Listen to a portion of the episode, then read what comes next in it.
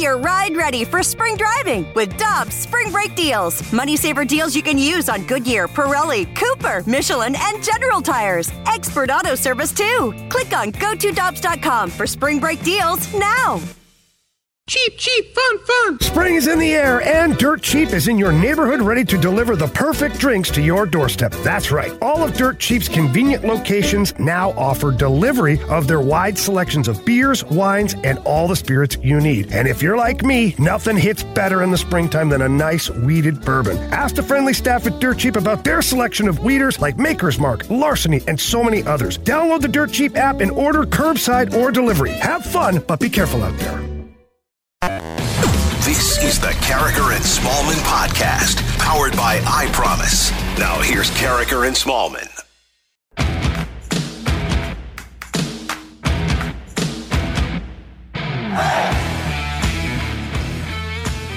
Good morning, everyone, and welcome to a Friday edition of Karraker and Smallmon on 101 ESPN. It is 7.01.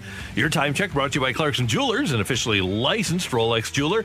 It's Super Wild Card Weekend. We're ready for it. Michelle, good morning. How are you doing? Good morning, Randy. Yes, we are ready for it. I cannot wait for a wall-to-wall weekend of football. Just relaxing on the couch. I kind of hope we get inclement weather so I don't feel guilty because I'm not running any errands. I can't wait to settle in tomorrow, make some nachos, and just watch football all I- weekend. I was going to ask you about your plans from a culinary standpoint because we do have to do this for two days of noon to 10 10.30 p.m football you have to be prepared in terms of food Absolutely. I've already thought ahead. Tomorrow for lunch for the first slate of games, we're doing, as I mentioned, sheet pan nachos, Love which it. is crucial because normally when you go to a restaurant, you get nachos, they're piled in a typical pyramid shape, which is not ideal if you're going to eat nachos. Right. When you do it on a sheet pan at home in the oven, you get the perfect amount of dispersion for toppings per chip, which makes the eating experience all that more enjoyable. And then for dinner, we're doing pizza. Love it. It is no fun to get to the bottom of the mound and have no cheese or no sour cream or no anything and you just have a chip. Not that i have anything against plain chips but when you don't need to have that happen why have it happen? And not only that, there's nothing on the chip and the chip is soggy. Right it's frustrating You don't even get the crunch you desire. You might as well just leave it on the plate. Not with sheet pan nachos. I got an air fryer for Christmas. Oh, I do not have one, but I hear that they are game changers. They are. And BT actually sold me on it because they use theirs all the time. I made orange chicken yesterday with mine. I'm going to do some uh, fried mozzarella sticks over the course of the weekend. But air fryer, thumbs up. So it's a healthier version. Am I getting that right? No oil. No oil. Okay. But it still has the, the feel of fried food. So I'm going to do some wings. oh, And sounds can't wait. great. So I'll report back. Between the Traeger, the air fryer, you've got all the tools in the kitchen. I'm, I'm ready to rock and roll You here. are. All right, we'll hit on the NFL throughout the course of the morning. Obviously, there is a lot going on this weekend, but we want to start with something that happened just after we got off the air yesterday. The New York Mets acquiring all star shortstop Francisco Lindor from the Cleveland baseball team, Cleveland baseball team. Oh, how about go, that?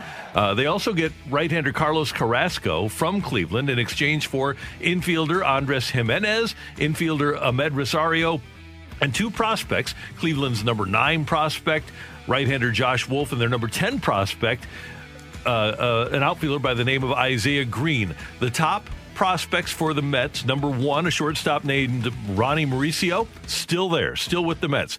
Their top outfield prospect, uh, draft pick, first rounder last year by the name of Pete Crow Armstrong, still with the Mets. And their top pitching prospect, a right hander by the name of Matthew Allan, still there. So the Mets get Francisco Lindor, and they give up their number 10 and 11 prospects and two middle infielders that they'll never use because they have Francisco Lindor. And there's reports out there that they're still in on George Springer. Yes, and they should be. and that they're not done yet. Yeah, there's a lot of things that I was thinking when I heard the news. The first thing was is how bad I felt for Cleveland fans. Can you imagine having a talent like that and, and knowing that you're not going to be able to keep him because of the finances involved? It's just from a fan standpoint that stinks to have an all generation talent like Francisco Lindor, a personality that's electric, somebody that you love watching, and knowing because of the market that you're in, you're not going to be able to retain him. Michelle, this is a it's a hard conversation to have because that team has been in Cleveland forever, but they don't draw well. Going all the way back to the 90s, they couldn't keep Manny Ramirez. They couldn't keep Jim Thome. They weren't able to keep CC Sabathia. They weren't able to keep Cliff Lee. They aren't able to keep Francisco Lindor. They've had some really good teams there, but they haven't been able to keep their guys. Are the Indians even viable? The Indians, the baseball team, are they even viable in Cleveland? What's the point of them being there if they can't be keep and build a good team, build and keep a, a good team? That is a difficult question because I don't know the, the, finances, but clearly, when it comes to spending money and the way that most teams need to, to be able to continue to be contenders, it seems like that's not something that they are capable of or consistently do. They've had a ton of Hall of Fame quality, edge of Hall of Fame guys. You go back and look at that team that won uh, the American League pennant in 95 you had Ramirez, you had Kenny Lofton, you had Jim Thome at third base, you had uh, Omar Vizquel at short, you had Carlos Baerga at second, you had Sandy Alomar behind the plate. I mean, you had a lot of really good players on that team, but not a single one of them ended their career in Cleveland. It's. I just wonder if somehow this needs to be switched up in baseball because it feels like if you're a mid-market team, most mid-market teams and you find through the draft and build uh, and cultivate a player that turns into a star player, you're essentially the second minor league for a, for a bigger market franchise like the Yankees or the Dodgers, which stinks. It stinks that because you were able to correctly identify talent and and make sure that this player has all the tools they need to grow into a superstar, but because of where you, where your facilities are and because of the television market that you're in, you don't get to reap the benefits of, of the good work that yeah. you've done you look at the last four years, the Marlins having to move Giancarlo Stanton, Ozuna, and Yelich. And then the year after that, the Cardinals get Goldschmidt from Arizona. Paul Goldschmidt should have finished his career in Arizona. We love him here, but mm-hmm. he should have finished his career in Arizona. Uh, and then. Uh, you had Mookie, you, Mookie Betts. Yeah, but I think Boston is a different. True, but it was because they, of money. Because of money, definitely. And now this year, you you have Lindor. It's a real problem with the system that you don't have something akin to a franchise tag where you can keep a player around forever. Aaron Rodgers in Green Bay, Patrick Mahomes in Kansas City. The NFL's got it figured out. Connor McDavid in Edmonton is able to stay in Edmonton, right? Sign a $100 million contract. He'll, he, he may or may not, but it won't be because of money that he gets moved because they get revenue sharing in Toronto or in Edmonton.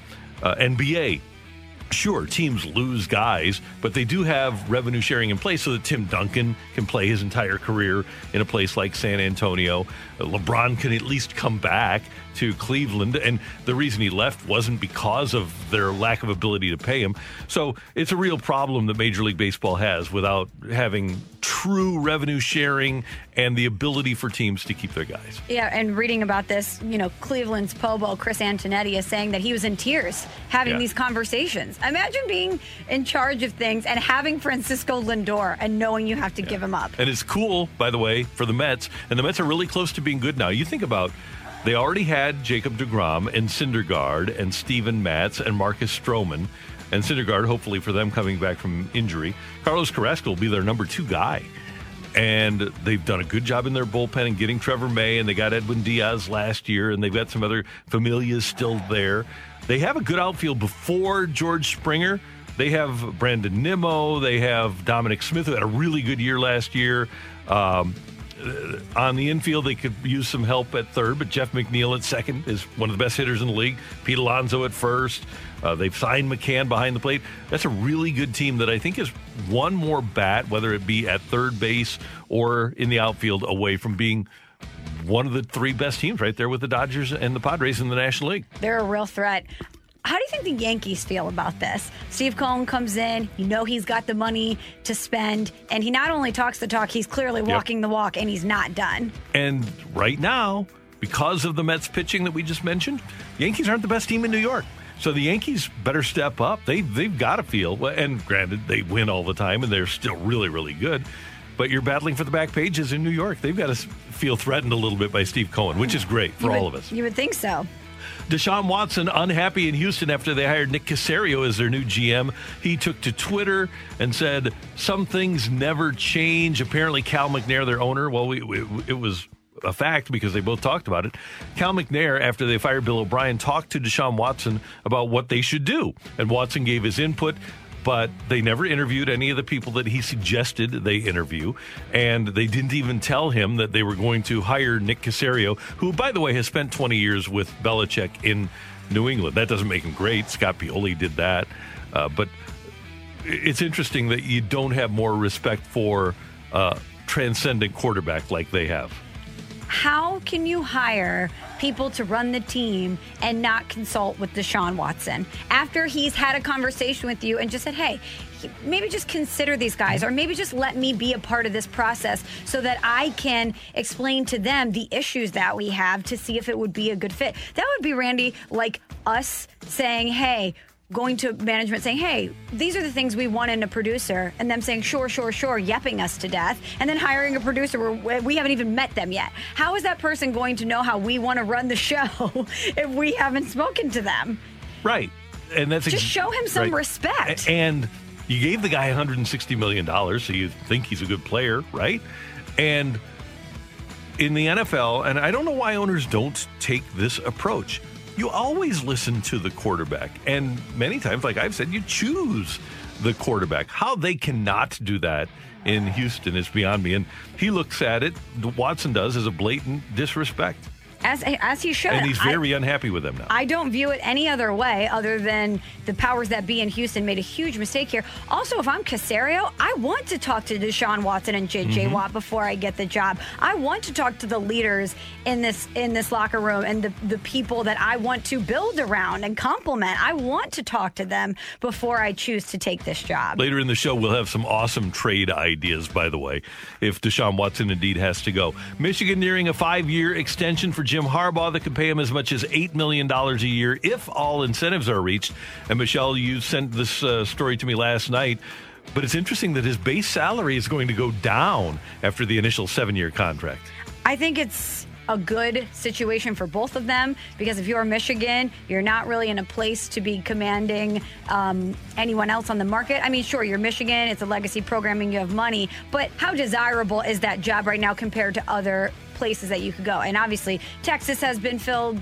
Uh, you know what I mean? Yeah. But I don't know if they can do better than than Harbaugh I'm right now. You. Is what I'm getting at. And if you're Harbaugh, you're not in a great place to negotiate. So you come to the table saying, "Hey, I know my deficiencies. I know what I need to do better. I want to stay. Let's make it work on both sides." And if he can't get it done, it seems like it's easy for Michigan to walk away. And when you can walk into a negotiation and say, "Look, I know I haven't been great. I know what my deficiencies are. So if we can just make it eight million a year." Sure.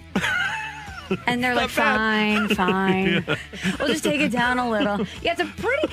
You know, how great would it be if you could show up, go 0 and 5 versus your biggest rivals, 3 and 3 against the people in your own state you're supposed to crush, and 1 and 8 against top 10 teams and say, okay, let's lower it to 8 a year. Yeah, 40 million over the next five. Not bad bad at all. Not a bad gig if you can get it. and college basketball, ILL, Michelle. I and I, what a win for the Illini last night, Randy. 81 to 56 over Northwestern. And the Illini, number 12 in the nation, look to be on their way to perhaps moving up in the rankings next week. So good for you. Good for us. It's all about you. And no, it's good for us. This is an Illinois show, right? It sure is. That gets us started on 101 ESPN. Coming up, get your text into the Air Comfort Service text line 65780. We have our peak and pit of the week coming your way with Michelle and Randy on 101 ESPN. We're right back to the Karraker and Smallmon podcast on 101 ESPN.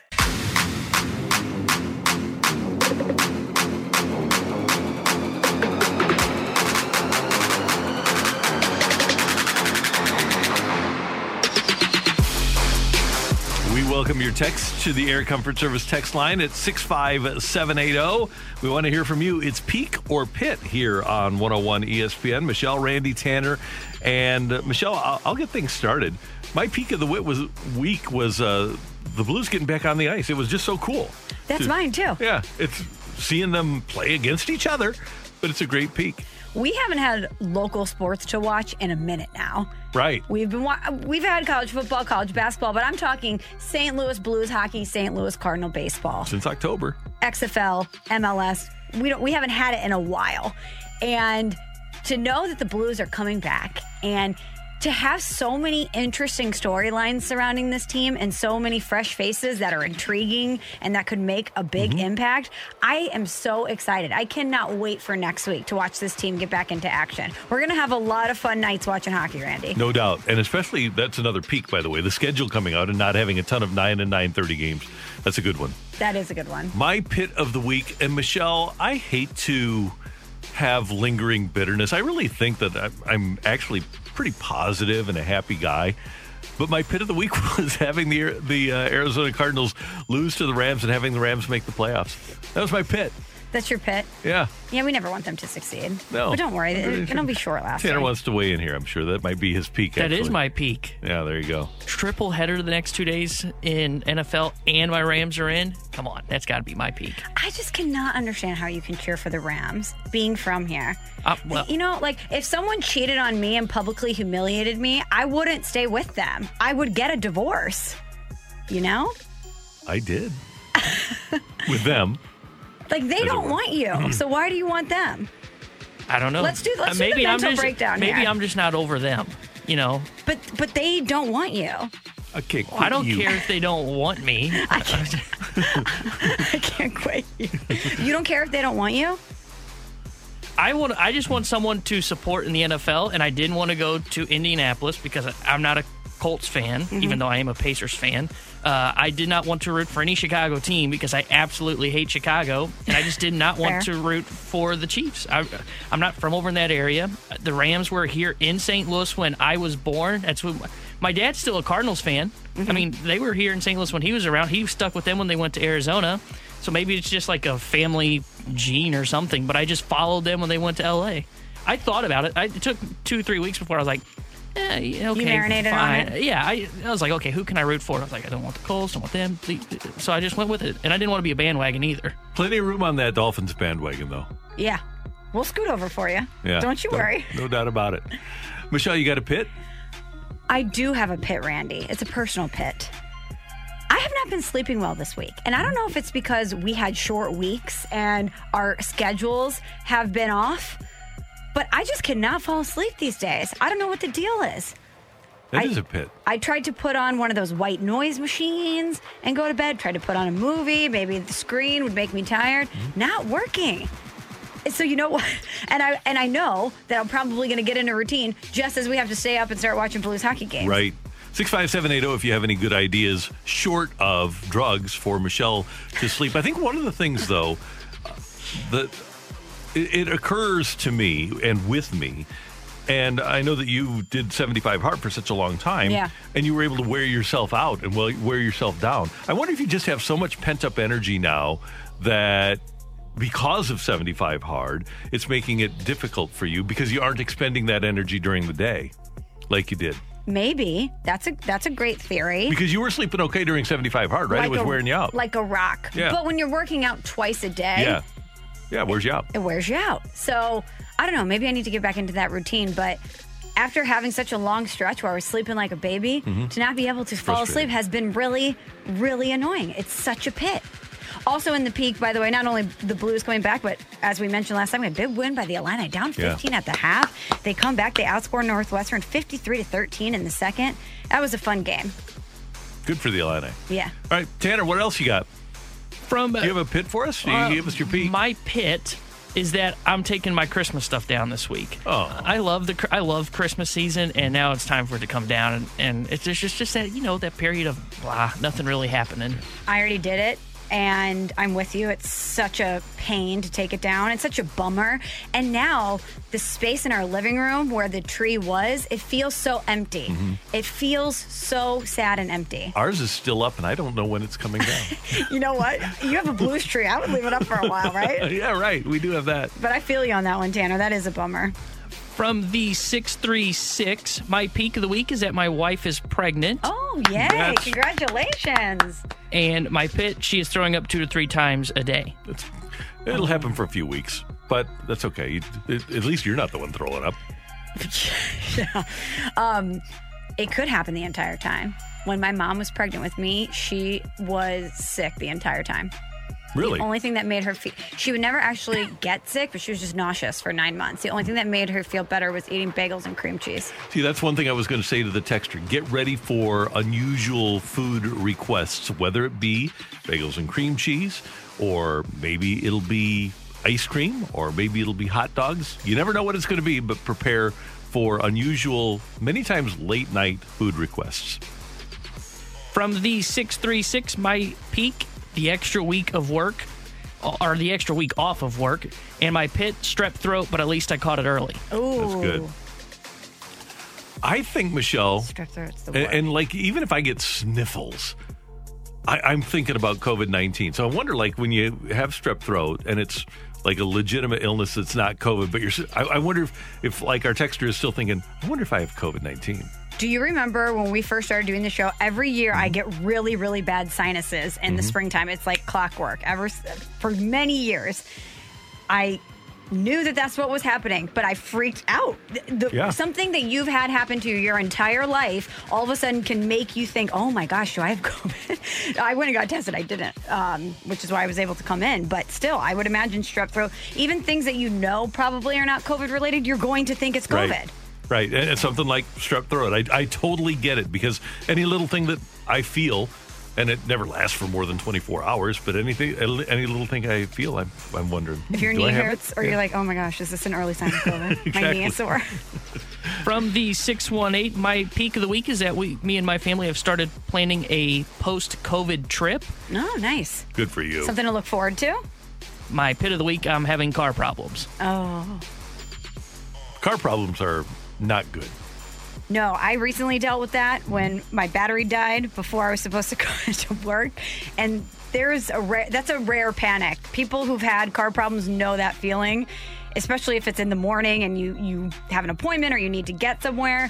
It stinks. So that is a big pit. Back in my day, it used to be if you had a car problem, it was easy to figure out, and you would open up the hood of your car, and there'd be a ton of room in there. The engine would be there, but you'd have a ton of room to work. Now, when you open up the hood of a car, it's all stuffed in there, and because of computers in cars, you have no idea what the problem is. You have to take your car to a repair shop or a dealership to get it fixed.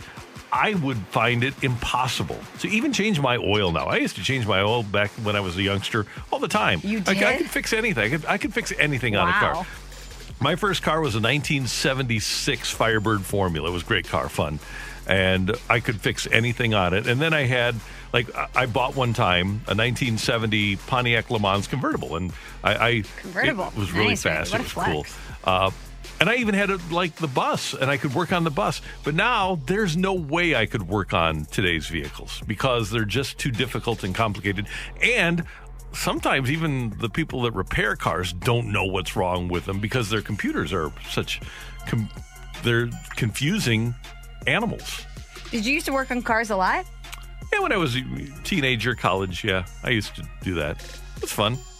I had a good time. I, I was, I could do it, so why not? It was a lot cheaper than taking it to a mechanic or something. It sounds like you had quite the fleet of vehicles back in the day, Randy. You had the van, you had the bus, you had the, The convertible, fun, a yeah. Firebird. Sounds like you were the man about town. Yeah, I had some pretty fun vehicles. Yeah. From the 618, Can, my, can I give you one more before I go? This was kind of a pit of the week when it happened too. Freshman in college, and I had gotten rid of the Firebird, which was a really cool car, and I got a Chevy. I think it was a Monza. And in the first week I had it, I tried to start it on the parking lot at school. I'm in college, and I hear a.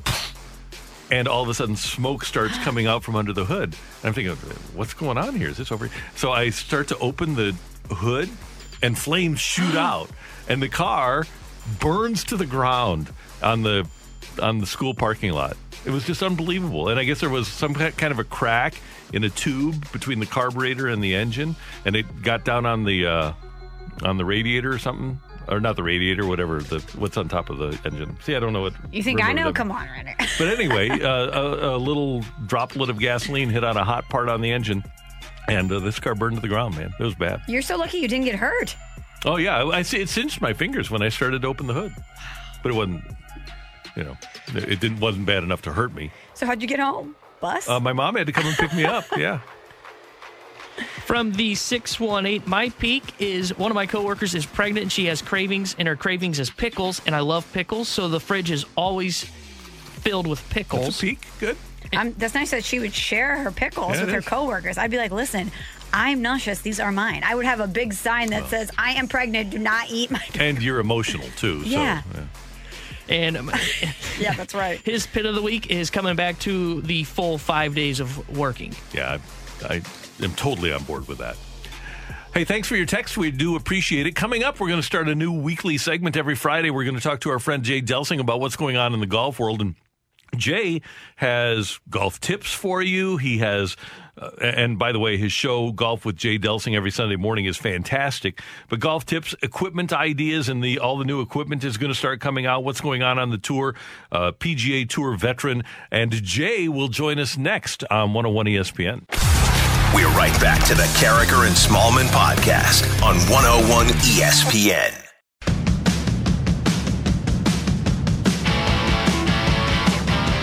Looking forward to golf with Jay Delsing on Sunday morning. And we're going to start doing this every Friday with our friend Jay Delsing. Golf with Jay Delsing every Friday here on 101 ESPN. Jay Delsing with us on the Brown and Crouppen Celebrity Line, talking a little golf. Good morning, sir. How you doing? Hey guys, good morning. Happy New Year. Same to you. Hey, Jay, I want to ask you uh, right off the top here. The tour season has started now in Hawaii, and it seems like the the top golfers, for the most part, avoid that Hawaii swing early in the season. Why do they do that, man? If I had a chance to go to Hawaii for a month on business, I would. Randy, no kidding. And, and here's the thing that's really crazy. This first event, the Sentry Tournament of Champions, is for people that have only won an event and there's no cut. So you're guaranteed like a hundred grand just to go. So, you, So it, it seems like, obviously I'm not getting that call I'd be there with you. and you do have you have a pretty good field this weekend, but it just seems like everybody would want to play in that.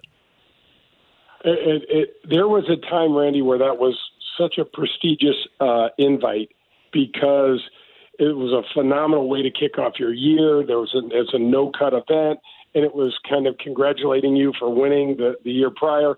The guys are playing for so much dough that that this thing isn't even on most of the radar screens anymore, and it's it's a head scratcher for me. Really, I can I, I I don't know, and it and they're playing the plantation course over Kapalua. If you've ever been there, it, it's just spectacular, especially if you live in a place like we do with you know no sun for weeks at a time. I mean, it's got a hell of a lot of allure for me. I could tell you that. Yeah, I wonder at what point in your career you have to get to to say, oh, to make money to play golf in Hawaii does not seem appealing to me. I know, Michelle, right? And and the the other thing, I think Tiger was the first one that kind of started it because um, the the next event is over at um, Waialae on the on the Big Island. It's like a thirty minute little puddle jump, and it's another week on the island. And but the golf course over there is really small and really tight. And for today's hitters, some people will just you know X that off the list because it's going to be really hard to, you know, you're playing the plantation golf course, which is massive, huge fairways. I think the last hole, believe it or not, you guys, measures over 700 yards long. It's a par five, but it plays straight down this almost mountainous terrain and straight down the trade winds. So everybody, even when I played back in the day, we could knock it on in two because our drive would just roll so far. So uh, it's a real contrast to the golf course and the styles, and so I don't know. Maybe that's it. I'd still be over there. I'd go right now if they call me. I'd try to swim over. Absolutely. Well, Jay, we're going to be talking about some of the same names that we talked about last year in golf. Obviously, Bryson DeChambeau, Dustin Johnson. But I want to ask you about Jordan Spieth. He had kind of a slide in recent years. What do you think's going on with Jordan Spieth, and do you think that we'll see a bounce back from him? Man, that's a great question, Michelle. I get asked that a lot. I'm a gigantic Jordan Spieth fan. I I love the way this guy has handled himself with uh, the Masters wins and, and things like that. But personally, I think he's got he's he is one inch away from the golf golfing hell, which is a place that not very many people come back from. When you lose confidence like you have and you play poorly, especially from such a pinnacle, where he wins the British Open, and and now has just been in this kind of free fall, and he's got some unusual methods in his swing. Okay, and for him to be working with Cameron McCormick, and he has been, they have been together forever, and this to not get better is really interesting to me. So I feel like Cameron is feeling a hell of a lot of heat. I feel like Jordan's pissed off. It's mm-hmm. all he was one of the best putters you've ever seen, you guys, and it's uh, it's worked his way all the way through the bag, and he's not putting well currently, and so. I don't know what's going to happen. I, I I root for him, but he I mean, I, I've talked to friends that say he's done at wow. this early age, and there's a guy that's won these majors, and he's won 11 events, I think, in three majors already, and it just happens, though, you guys. You saw it with Ian Baker Finch, and you saw it with Chip Beck, and what happens is this game is so fickle, and it's such a feel-oriented game that once it leaves, sometimes it just doesn't come back. Speaking of bounce backs, do you think we'll see a revitalized Brooks Koepka after he's dealt with those injuries? I don't know, Michelle. That's another good one. You know, we we try to get to topics on my show, and my buddy Pearlie and I start talking, and we wander off like a Seinfeld episode, and don't don't go over things like that. But Brooks Koepka is such an interesting guy. He's this guy that's always looking for that chip on his shoulder. You know, he's always looking for something to give him some sort of motivation over everybody else. He was really close with DJ, and then he's continually last year took shots at him, and uh, in the in the press, in the media, on social media, things like that. So he's a strange one, and um, uh, his record in major championships is just spectacular. He's won four majors already. Um, so there's three people in the game of golf: um, Ben Hogan, Curtis Strange back in '88 and '89, and then Brooks Koepka, Koepka in 2018 and 19 that won back-to-back U.S. Opens. I mean, the only three guys in the history of the game. But I, I don't know, Michelle. So, some one of the things that happens in this game is you get hurt and don't get it fixed. You start swinging differently and don't really realize it, and then you find you can find yourself easily into the spiral that Jordan Spieth's in, and uh, it's tough to come out of. I don't think Brooks is at that point yet, but he's such a strange you know, personality. I, I really don't know what to expect from him. Jay Delsing with us on 101 ESPN. And Jay, at the end of this month, they're going to have the virtual PGA show. Usually every year in Orlando, they get all the PGA people together to show off the new merchandise and the new clubs and everything that's happening technologically in the world of golf. I just want to ask you from uh, the standpoint of the average golfer or the, the maybe the golfer that's a little bit below average. If you haven't bought clubs in in a decade, has the technology changed that much from 2010 to 2021 that somebody should be looking at new clubs, whether it's a driver or irons now? They really should, Randy. It's and, and I'm not trying to spend our guys and gals' money out there, but and I was kind of when I played, I was kind of a dinosaur. I was one of the last guys to get rid of the persimmon wood and go to the go to the um, uh, you know the the metal woods that we use now, and I very seldom ever change putters and everything. Uh, but you can. I mean, the sweet spots on our irons with these cavity back based irons and some of the offset, you can. It, it makes it so much easier to play some of your off center hits. And if you're playing a set of irons that's 10 or 15 or even 20 years old, you're going to miss hit this ball a lot, and it's not going to go anywhere. And especially in the drivers, Randy, the drivers were little bitty back in the day in the sweet spot. Arnold Palmer told me one time the sweet spot on this driver is the size of an eraser head. And I remember thinking that the next time I was trying to drive it, I'm like, oh my God, how the hell am I going to hit this thing straight? But now with these big headed drivers, um, your toe your toe misses, your heel misses. They all start trying to come back towards the fairway, and the balls get up in the air, and, and, and it can definitely, definitely help. And by the way, lessons always do help, regardless of what the clubs are. Lessons do help. Yeah, you know what happens, you guys, is we get out there playing with our group, and it's a group of buddies, and Michelle, even a bunch of the gals, and they wind up trying to help each other. And it's really interesting. Or one of the things that kills me is that one of the guys, this is mostly a guy thing, will get a new driver and he'll start crushing it. And then his other buddy goes, Well, let me hit that. And he hits one or two and it's a little bit better than his. So he buys the driver that his friend was fit for. And he uses it for like a week and goes, God, this thing sucks. It doesn't work well, it wasn't made for you. You know, that's one of the things that they can do now is that they can go out and they can figure out. You know, it's important to figure out how much speed you have in your swing, and then they can. You know, adjust accordingly. They'll give you a shaft that fits. They can tell you what ball to play. There's so many choices now, thanks to Tiger Woods, that that there's something for everybody. And if you don't want to spend top dollar, there's a gigantic market, you guys, for uh, clubs that are maybe a year old or two years old that are still way better than what you're using if you've got a 10 year old set or a 15 year old set. Those are some of the things we'll talk about every Friday. We'll have swing tips for you, equipment tips, and obviously talk about what's going on on tour with the players. Jay, it's always great to hear your voice. Looking forward to hearing you, by the way, on Sunday morning with Jay Delsing Golf, Golf with Jay Delsing, as we do every Sunday morning here on 101 ESPN. Yeah, thanks for having me. This is going to be a lot of fun. And remember, this is really about drinking and swearing, Randy. This is golf works on your drinking and swearing game for sure. At the end of the day, that's what it's all about. It's all about it, man. all right. Jay, Happy New Year to you, too. Thank you very much. We'll talk to you soon. Thanks, guys. See you later. That'll, that's Jay Delsing, and we will hear from him every Friday here on Karraker and Smallmon. You know, my short game not, might not be great, but my drinking and swearing game, See? top notch. That's what it's all about. Coming up, get your text into the Air Comfort Service text line at 65780. We've got a little game of take it or leave it on 101 ESPN.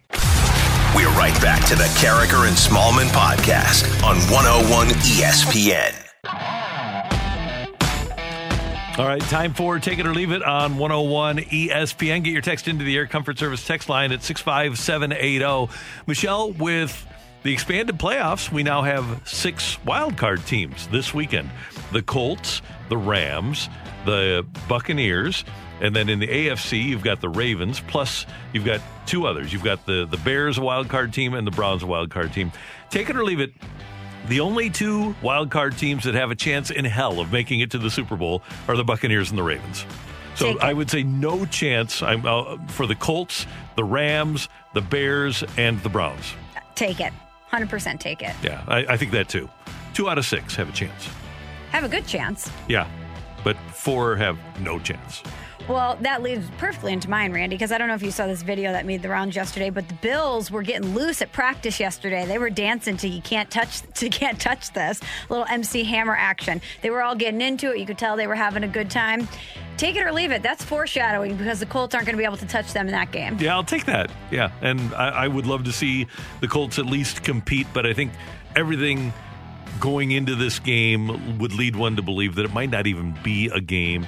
Cold weather, and obviously Indianapolis is a dome team that that they practice in cold weather, but not like Buffalo. And Buffalo's just been better. I love when videos like that come out because depending on your angle of the game, you have such a different response to it. Some people are saying, "Look how loose they are. They they're having fun. They they have this in the bag. Chemistry like that is what you need in a championship team." Other people are saying, "Why would you give the Colts any bulletin board material? Why would you be that that loose at practice?" It's just so funny to see the various reactions to something as simple as some guys hearing a song and dancing to it in the moment. Tanner, what do you got for us? Take it or leave it. We see another star like, say, Trevor Story or Nolan Arenado traded before we see one of the big free agent signs. I'm going to leave that. Although, I think it's going to take the Mets re signing Lindor to give everybody else an idea of, for example, what Trevor Story's financial situation is going to be. But I, I, I think Lindor was kind of an outlier here. I don't think that there are other superstars out there that will be traded before a Springer or a Bauer signs. Do you think the Mets making that trade or that move yesterday is going to give other teams the green light to go? I know that No. they had the money. I know it's a, a, a different it's in a different sphere than other players. But that's kind of what we've been talking about. Is after the Padres made those moves, we said, is all of a sudden are we going to see a flurry of activity? Not really. Now people are saying, now that the Mets start put the foot on the gas, are we going to see a flurry of activity? Probably not, right? It's really interesting, and I don't think that this is a mistake either. Three teams in baseball have spent money this offseason Royals, Padres, Mets. Three teams in baseball this offseason have new owners Royals, Padres, Mets. So I think that's what it comes down to is these guys haven't had the opportunity to spend and not make as much money. I think that's really what it is. And, uh, And they're excited and they want to prove themselves and yeah. they want to put their stamp on things. Exactly. And franchises like the Yankees and the Red Sox and the Dodgers, they know what it takes. And the Cardinals are in the same boat and the Cubs are in the same boat. But they also, in being veteran owners, they've experienced how much money they can make and how much they didn't last year and how much they might not next year either. From the 314, take it or leave it. No one in the NL Central will sign a top free agent shortstop next year. I'll take that. Take it. Yeah. The, well, the Cubs might re-sign Baez if that counts. I could see that, but otherwise, and he's one of those four. I, I'm going to say that the Mets don't lose Lindor. I'm going to say they sign him. So you're going to have Seager, and he probably stays with the Dodgers now, especially with Lindor moving. Story, and he probably won't go to an NL Central team. And uh, who are we leaving out here? Seager, Story, Baez, uh, oh, and Correa. And Correa's not coming to the NL Central. So the Cardinals will stand pat again? Yes, Paul DeJong will be our shortstop. Uh, let's see. From the 618, take it or leave it. Pittsburgh versus Kansas City in the AFC Championship. I could see it. I'm not going to take it. I'm going to leave that because I really think the Ravens are the team to get to the AFC Championship game I thought you with, were gonna, with KC. I thought you were going to say the Bills. I, I like the Bills a lot, but I think Baltimore's mission and the having been there and their defense and having Lamar, I, I just think that they're a team that's set up to go on a run here. How confident are you in the Steelers? Not confident at all. I'm not either. No. Even from the time, Michelle, that, and you'll recall this, when they lost Devin Bush and when they lost Bud Dupree, I was really concerned about them. And I still am. I think eventually, I, I equate it to driving a car on a spare tire. Mm. Eventually, that spare tire isn't built to go for the long haul and it's going to wear out on you. I think that's where they are with their backup linebackers here. Yeah, you think they'll make it to the rest stop, aka getting past the Browns, but will they make it to the final destination? Probably not. From the 618, take it or leave it. There could be one coach that loses his job if he's bounced in the first round of the playoffs. I am going to leave that. I don't think there is one. I think here. the only guy that would have a chance of being in danger would be Matt Nagy.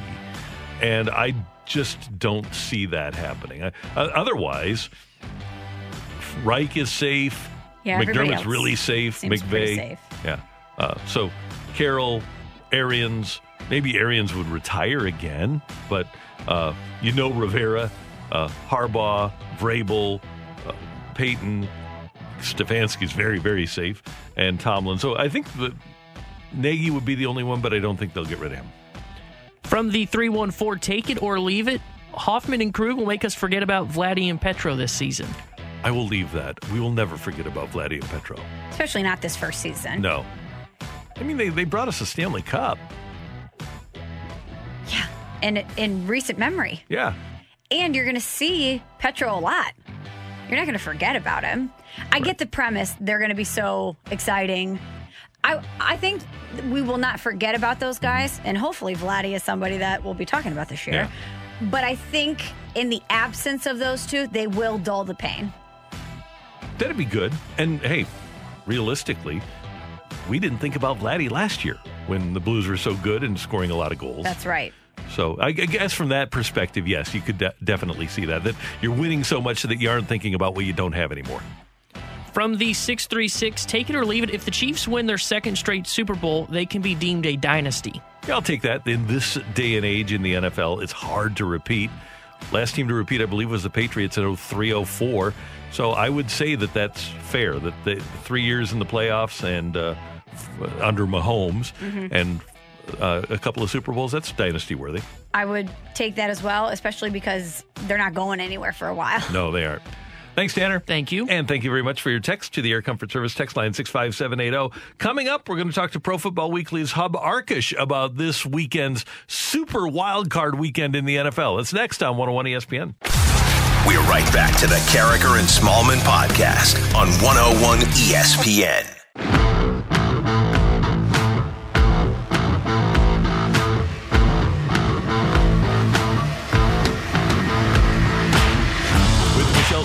Randy Karraker. It's 8.01. Your time check brought to you by Clarkson Jewelers, an officially licensed Rolex jeweler. And we head to the Brown and Crouppen Celebrity Line and Pro Football Weekly's Hub Arkush, kind enough to join us for a few minutes to talk about the playoffs, the wild card weekend. Uh, Hub, first of all, thanks for joining us. Great to have you with us. How you doing? I'm good. How you guys doing this morning? Everything's great. Michelle and I were just talking during the break. Uh, the Cardinals make the playoffs a lot, and like the last couple of years, they, they haven't been great, the baseball Cardinals. So it, it kind of feels like they didn't make the playoffs, even though they didn't. What's it like in Chicago with the Bears? Because obviously they've had the Trubisky situation, uh, they had the long losing streak. Does Chicago feel like the Bears are in the playoffs? Kind of. Interesting question. Uh, yes, everybody's looking forward to the game uh, on Sunday, even though the Bears are the biggest underdog of, of the weekend. They're playing a team standstill just 10 weeks ago, week eight of the season. Uh, they lost by a field goal in overtime with just a minute and a half left. But uh, on one hand, it's not like the, you know, nobody thinks they fit. Nobody thinks they have a chance. They're going to get blown out. But on the other hand, to go through a six game losing streak and then bounce back and beat up a couple of bad teams, and then when you could have really earned that spot and played your way in and beat the best team in the NFC, to get beat by your most hated rival again, that one stings Bears fans a lot. So there, there's not a lot of satisfaction with this playoff spot uh, in, in terms of how this team got here. But I think Bears fans are probably still excited that they get to see a playoff game Sunday. Is the dream of potentially righting the wrong of not securing Deshaun Watson overshadowing a playoff game that's on deck in Chicago right now? Um, you know, it's been four years, and so if they're not over it yet, they're probably, uh, you know, watching the wrong sport. I don't know what up to tell them. It's, uh, uh, but the anger has not. Uh, the the belief is that you know Ryan Pace messed up, the general manager. Uh, coach thinking maybe he's the problem with the quarterback that they picked. So, uh, all in all, it's just it's a frustration that is going to stay with Ryan Pace as long as he's the general manager of the Bears. But it would take really one win, you know, one big upset win Sunday in a game in which Trubisky played well. It's not like Mitch Trubisky is a complete bust. He's certainly not the worst first-round quarterback we've seen.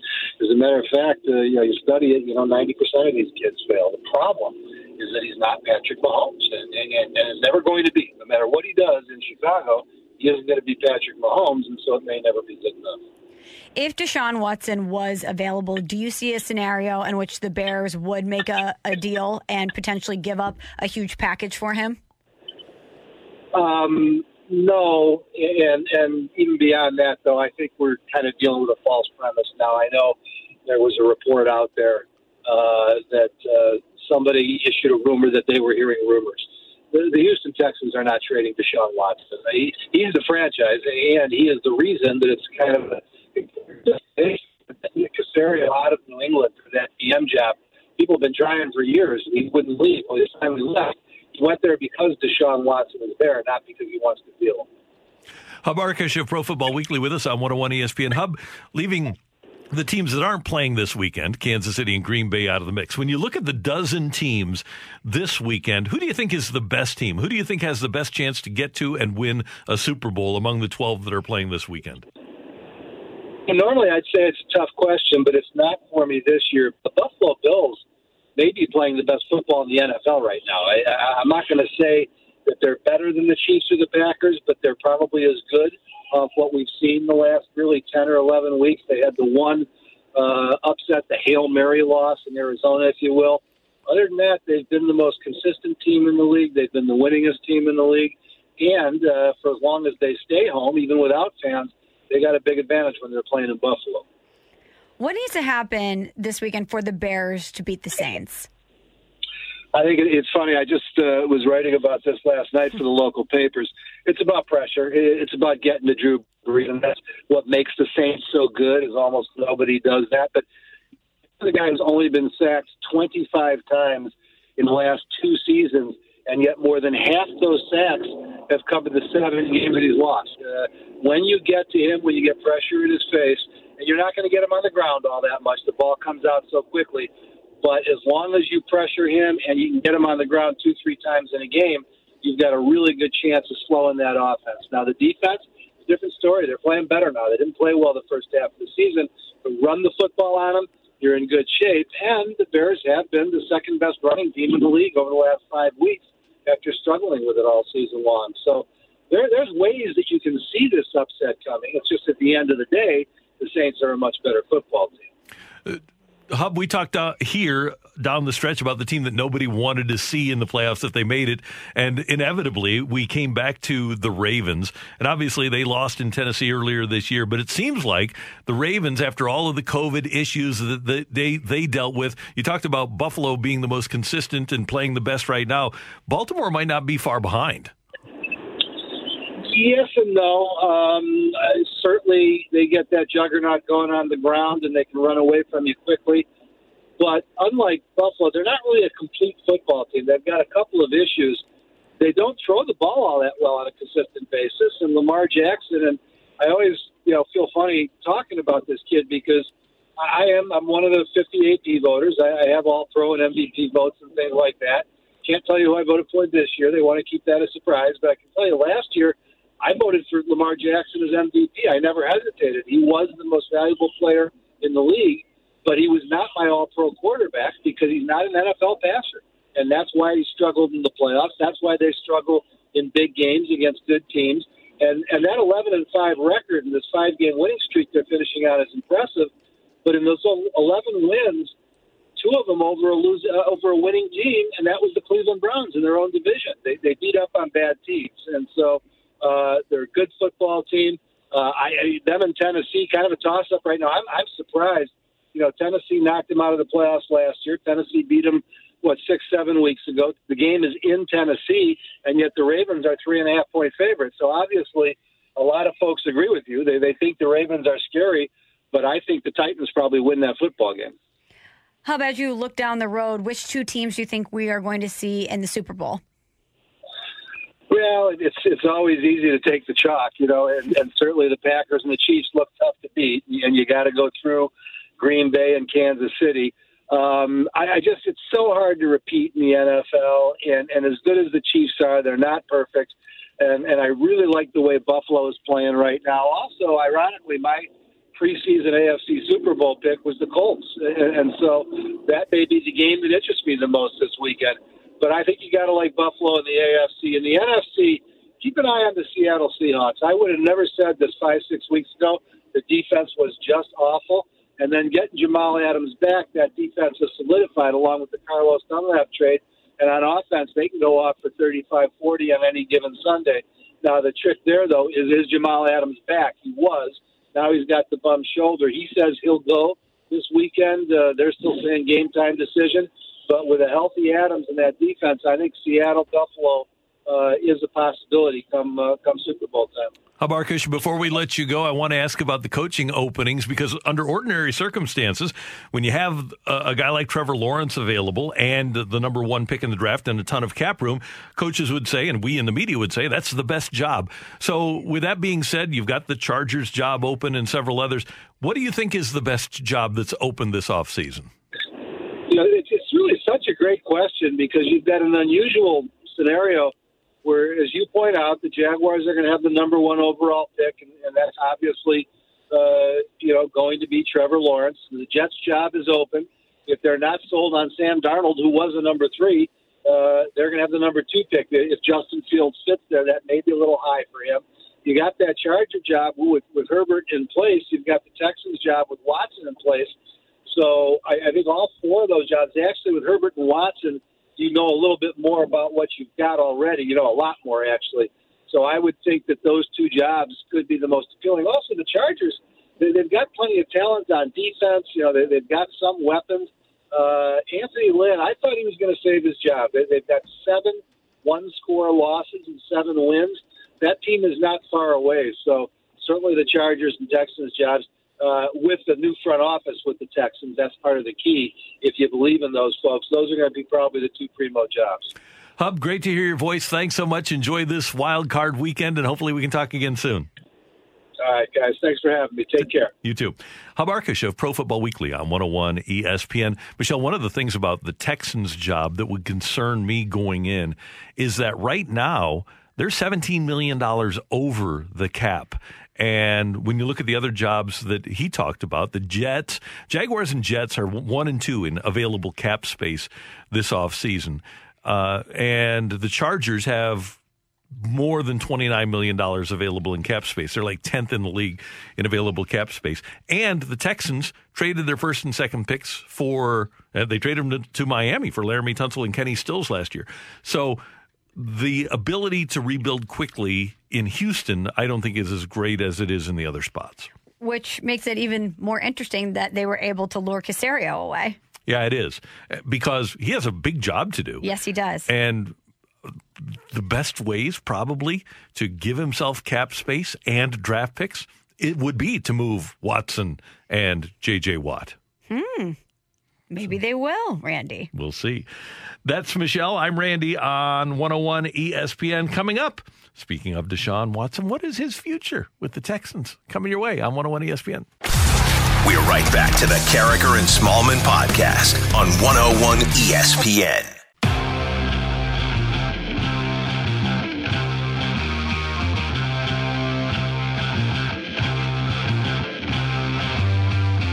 The, the Houston Texans are not trading Deshaun Watson. He, he is a franchise, and he is the reason that it's kind of a, Caserio out of New England for that GM job. People have been trying for years, and he wouldn't leave. Well, his time he left, he went there because Deshaun Watson is there, not because he wants to deal. That's Hub Arkush of Pro Football Weekly talking about Deshaun Watson, who is unhappy in Houston. Apparently, uh, he is unhappy for two reasons. Number one, he met with the owner, Cal McNair, during the season. They had dinner, and he said to Cal McNair, he gave him a list of names for the because that's why they were having dinner. He gave McNair some names for the general manager and coaching jobs in Houston. And apparently, McNair and Nick Easterby, their team president, didn't speak to any of the people that Deshaun Watson had suggested. Last year, they didn't inform him when they were going to trade DeAndre Hopkins, the best receiver in the league. And this year, they didn't inform him when not only did they reject his ideas and not speak to the people that he had suggested, but they hired Nick Caserio and didn't even tell him. He found out on Twitter that the Texans had hired Nick Caserio. So apparently, he's very unhappy. Certainly not out of the realm of possibility for Houston to trade good players. They've traded some really good ones in the past, including DeAndre Hopkins. And Michelle, they are, the Texans, $17 million over the salary cap. So I could see a scenario in which a guy like Deshaun Watson would get moved because of the culture of the NFL right now. And because they could get a lot for him in return. But this story is wild, Randy. If you're ownership and you're looking at the state of your football team right now, there's a few bright spots, and one of which is Deshaun Watson, who had an incredible season based on the terrible circumstances around him. If you have the wherewithal to go to dinner with Deshaun and talk to him about the process, if he's done his homework and presents you with a list of names, why would you then completely disrespect him and brush aside what he wants and what you met with him about in the first place and go behind his back and, hi- and hire someone without A, consulting with him and B, having the two parties meet before you move forward in the process? It makes no sense to me. And as we just heard in the clip coming back, if Caserio went to Houston, in large part because Deshaun Watson is there and you're the people making this decision knowing Deshaun wants to have conversations with the GM or the head coach that's going to be hired, why wouldn't you have both of them meet? It just seems like it's such a no brainer to say, hey, if Deshaun is the reason why you want to be here, and Deshaun wants to be a part of this process, let's all get to di- together. Let's go to dinner. Let's have let's get on a Zoom. Let's have a conversation right. to make sure that everybody feels great about this. It just makes no sense. No, and that's typical of that organization. So I'm going to put you in the shoes of Nick Caserio. He's the new general manager in Houston, and I'm going to be Chris Grier, the general manager of the Dolphins. And by the way, if the Texans would move Deshaun Watson, it would be a net hit against their cap for next season of roughly $16 million. They'd get $5.6 million in savings, but they'd have $21.6 million in dead money. And let's also point out that at $17 million over the cap, JJ Watt would be a cap savings of $17.5 million. So Uh, Nick, here's what I'm going to do. Okay. I'm, I'm Chris Grier, the Dolphins general manager. What's up, And, Chris? Uh, it's all good. Last year, we made that deal where I got your first and second round picks so that you could get Laremy Tunsil and Kenny Stills, who you've uh, since cut. So I own number three and 36 in the upcoming draft. And last year, I spent the fifth pick in the draft on Tua Tagovailoa, who is an attractive commodity. If he wouldn't have gotten hurt, he would have been the first pick in the draft. Correct.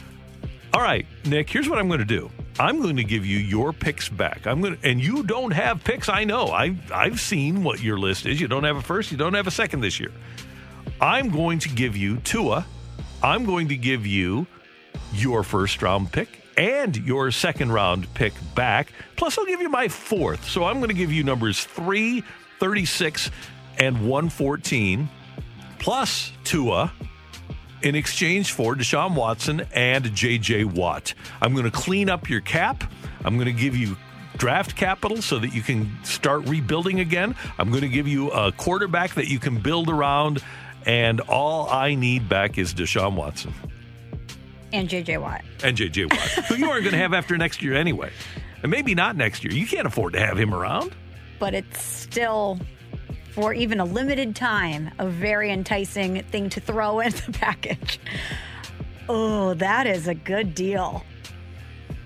And I don't know if either party says no. I'm more inclined to say that Houston would say no because I would not want to part with Deshaun Watson. I don't care how upset and frustrated he is.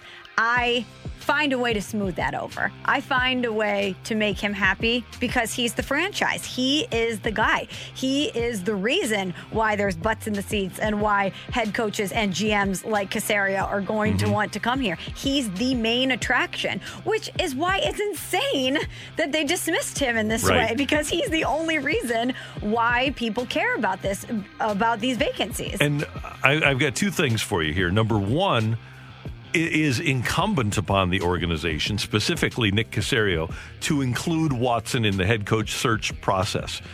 And it is shocking, stunning, unbelievable that they're the one team with a coaching opening that says they're not going to interview Eric Bieniemy, the offensive coordinator of the Chiefs, because their talent with Deshaun Watson is the closest thing of any of these openings to what Kansas City has, with the speed at receiver with Fuller and Brandin Cooks and Randall Cobb, with the quarterback, with the left tackle.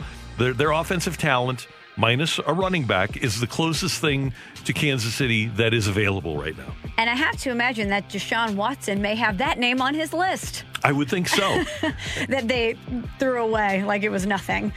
But in that scenario, even though you get the picks and you get Tua, which mm-hmm. is an attractive part of this, I don't know if we're just looking at the quarterbacks involved. I am certainly more inclined to want to go with Deshaun than I am Tua. even though he has so much potential. He's young. I'm, I'm looking at the opportunity there to build around him with the picks. I just can't do it. I can't go for it. The other team that has a ton of draft capital is the Jets with the second overall pick. They also have Seattle's first rounder at number 27. They have their own second rounder at 34, their own third rounder at 66, and then two third rounders, both, uh, or a third rounder from Seattle. So they, they have two firsts, a second, and two thirds, but the second pick in the draft. I would think the Jets would be another team that, sh- and Sam Darnold, by the way, if if there's any inkling of Deshaun Watson, even if there isn't an inkling of Deshaun Watson being trade traded, if you're the Jets, you make a, a- an offer too. You say, okay, I'll give you Darnold. I'll give you number 2 27, and 91. I'll give you uh, a Sam Darnold, who was the third pick in the draft a couple of years ago. I'll give you the second pick in the draft. I'll give you the 27th pick in the draft, two first rounders, and a third. if you're a front office member and you open up your ESPN app yesterday and you see this headline, you you see that Deshaun is unhappy and that he's whispering to teammates he may demand a trade. In the pecking order of teams that were on the phone with Houston yesterday, the Jets are there. I would imagine the Dolphins are there. The Patriots there? I don't know if the well they should be because Caserio because of that connection, right? And because of their tenuous situation at quarterback. Right. But the problem that the Patriots have is Bill Belichick mentioned during the season one of the reasons that they're struggling is because of their cap situation. And I don't know that they would be able to bring in Watson and fit him in with everything else they want to do because they have players allegedly coming back off of the COVID 19 protocols.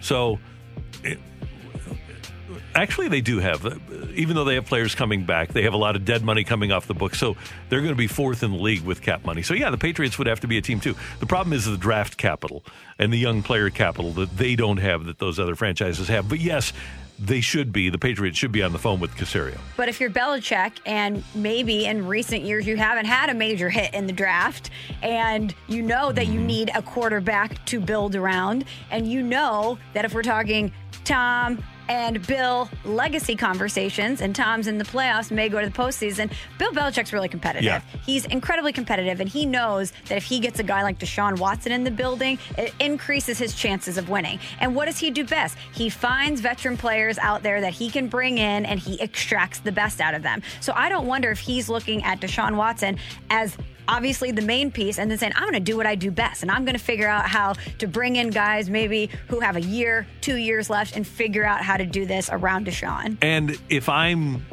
Houston, I am going to extract I because I'm looking at the second or third pick plus a young quarterback coming back from one of those other teams. If I'm Houston and New England is making the offer, because of Desha- what Deshaun Watson is in the NFL, and he's only 25 years old, I need more from New England than what the Rams got from Washington for for an unproven RG3. what mm-hmm. was that six picks uh, Yeah, and three first rounders. It wound up being three first and a second, I believe, and then they were able to convert those into other picks. But I need th- three first rounders at least. Well, I need I need four first rounders in exchange for Deshaun Watson. Four wow Yeah. I'm, he's a transcendent player. He's he's a young transcendent player. He's one of the five best quarterbacks in the league, and he's 25 years old. it's very enticing very It enticing And by the way, if you're Belichick and you are self-aware, you realize that you have not drafted particularly well anyway. That's what. I, absolutely. I, I would, if I'm Belichick, do that in a second. I would say, but do do people of Bill Belichick's ilk have the self awareness to That's say that? question. Probably not. But I would I would look at it as such an opportunity. Hey, this may be. I'm, I'm one of the greatest of all time, but this may be something that I haven't excelled at in the past few Mm-hmm. years, and this removes it from the equation. This lets me do what I do best while while retaining or bringing in an incredible player. And he could also tell everybody, look, I wanted to leave this organization better than when I got here. Not only did I get here and we won six Super Bowls, but you're better off in 2022 than you were when I arrived in 2000 because of the addition of a guy like Deshaun Watson.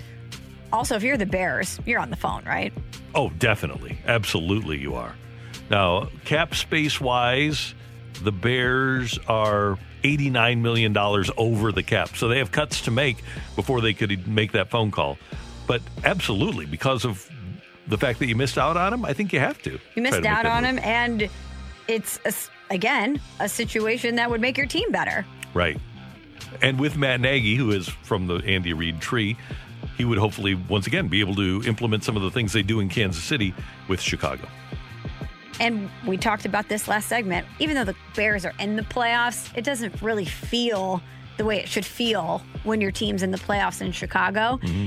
Imagine the excitement amongst Bears fans. Deshaun was Oh. always the one that got away. It was the one that haunted them at night. One of the ones, I should say. Imagine the goodwill Ryan Pace would generate amongst Bears fans if he was able to bring in Deshaun. And at the end of the day, that's why Hub Arkush is right. Because if you're the Texans now, I mean, it was one thing to have him get away when you didn't draft him. If you're the Texans and you let Deshaun Watson get away, eh, that will haunt you forever. I was It shocked. doesn't matter what you get. But but as you mentioned, this is an organization that parted with DeAndre Hopkins. They're not Yeah. afraid to, to do that if they think Well- it's going to get them something in return. Well, that deal was just crazy. That anyway. got their coach and general manager fired. Yeah, absolutely, absolutely. But if he's to the point where he is so unhappy and he's making it wide, widely known, Mm-hmm. and you, and I don't know if this isn't something that can't be smoothed over based on who they hire to be the head coach. Maybe that's something where they Basically, you have to let him pick the guy. Exactly. They could repair the relationship by giving him power in this scenario, which they should have given him before. Right. But if he's just looking at it saying, I don't really care who they hire to be the head coach, I'm unhappy. This place is toxic. I want out. I don't want to be around for a reboot in any way. Mm-hmm. Get me out now. I I wonder if they're not looking at it saying, yeah, we could get a lot back Yeah, and we could start fresh. Definitely could. Coming up next on 101 ESPN, stick around. The fight is coming your way. We're right back to the Karraker and Smallmon podcast on 101 ESPN.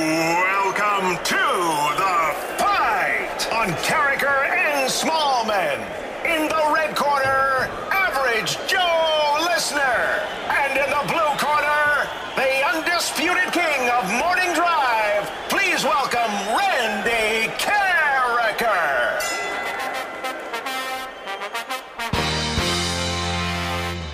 Welcome back to this Friday edition of Karraker and Smallmon here on 101 ESPN. We have a great fight today. We have a returning fighter in Tyler. Tyler got all four questions correct yesterday. He just edged Randy out four to three. So I'm anticipating another great battle today. Tyler is with us. Good morning, Tyler. Good morning, Michelle. How are you? I'm doing wonderful. You got anything fun planned for the weekend? Celebrating potentially another victory today? Yeah, hopefully that. And then uh, my cousin's in town from Virginia. He's in the Navy, so we're going to go bowling with all the cousins. Oh, that sounds great. Are you a good bowler? Uh, not at all, but it's fun to throw it down there and see where the pins go. You know, that's how I feel about golf. Not great, but I just like to be there and participate. Um, okay, Couldn't Tyler. agree more. Well, good luck to you today because if you win today, you are one step closer to getting into the Hall of Fame, which is a very prominent distinction, okay? Question number one for you, Tyler. Deshaun Watson was the third quarterback taken in the 2017 NFL draft at 12th overall. Who was the first quarterback taken in that 2017 draft? Was it Patrick Mahomes, DeShone Kizer, or Mitchell Trubisky?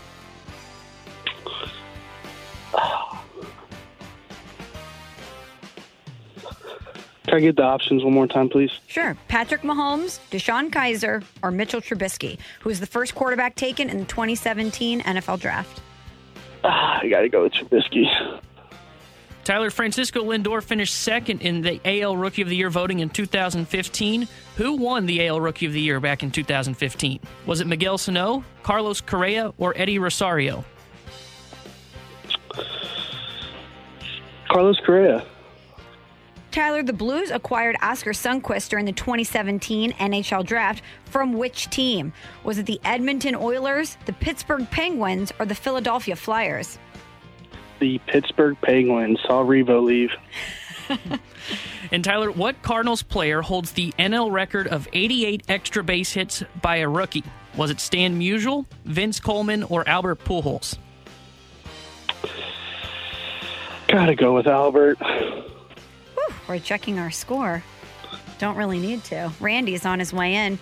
Tyler, how do you feel? Do you feel good about this fight? Uh, I definitely felt better yesterday, but uh, the Trubisky one threw me off, but I, I think he went first. Okay, we'll see how you did here in a second. Randy is here. Randy, good. say good morning again to Tyler. Tyler, welcome back. How you doing? I'm doing great, Randy. How are you? Good. Have a uh, great weekend. Enjoy all the football this weekend. Thank you. You as well. Tyler's also going bowling this weekend. He has a cousin in town. Good. Love it. Have have a great time there. I haven't been bowling in a long time. I need to get out and bowl. I haven't been. Should we do a? uh, team building Team- exercise? Team building bowling. Yeah. Team building bowling. Yeah. I I didn't even think about bowling bowling lanes. What do you call Yeah, it? Bowl- that's a bowling lane being Yeah. open. I just don't think about anything being open. See, Tyler has uh, opened up new avenues for us. That's right. Um, I'm not a great bowler though, Randy. Are you? Are you use? Bu- do you use bumpers? No, but me I'm not a good bowler. I would rather suck at bowling sans bumpers than embarrass myself by using I'm with you. bumpers. Yep. Mm-hmm. know? anyway. All right, Randy, question number one. Deshaun Watson was the third quarterback taken in the 2017 NFL draft at number 12 overall. Who was the first quarterback taken in that 2017 draft? It was Mitchell Trubisky. Randy Francisco Lindor finished second in the AL Rookie of the Year voting in 2015. Who won AL Rookie of the Year in 2015? 2015 AL Rookie of the Year. Um, I, I don't want to take the time to go through all the teams, so I'll just use the lifeline. Was it Miguel Sano, Carlos Correa, or Eddie Rosario? That would have been uh, Carlos Correa, I believe. Randy, question number three. The Blues acquired Oskar Sundqvist during the 2017 NHL draft from which team? Penguins. Did you see, by the way, that the Blues wanted to take him at 86? Penguins took him at 82, so the Blues had to take their consolation prize at 86 of Colton Parayko. Huh. Wow. And then they wound up with Sonny anyway. There you go. Randy, what Cardinals player holds the NL record of 88 extra base hits by a rookie? Albert. Heck of a fight again. We actually have a tie. We hmm. have a tie. Tyler and Randy both got all four correct. so, Tyler, I'm going to remind you this is what it means.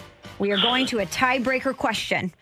Randy is getting, normally he does it on a post it or a piece of paper. He's getting a piece of oh, paper out. I got to post it. Okay, there you go. What's going to happen, Tyler, is I am going to read the tiebreaker question. As I'm reading it, Randy is going to write down his answer, but you get first crack at it.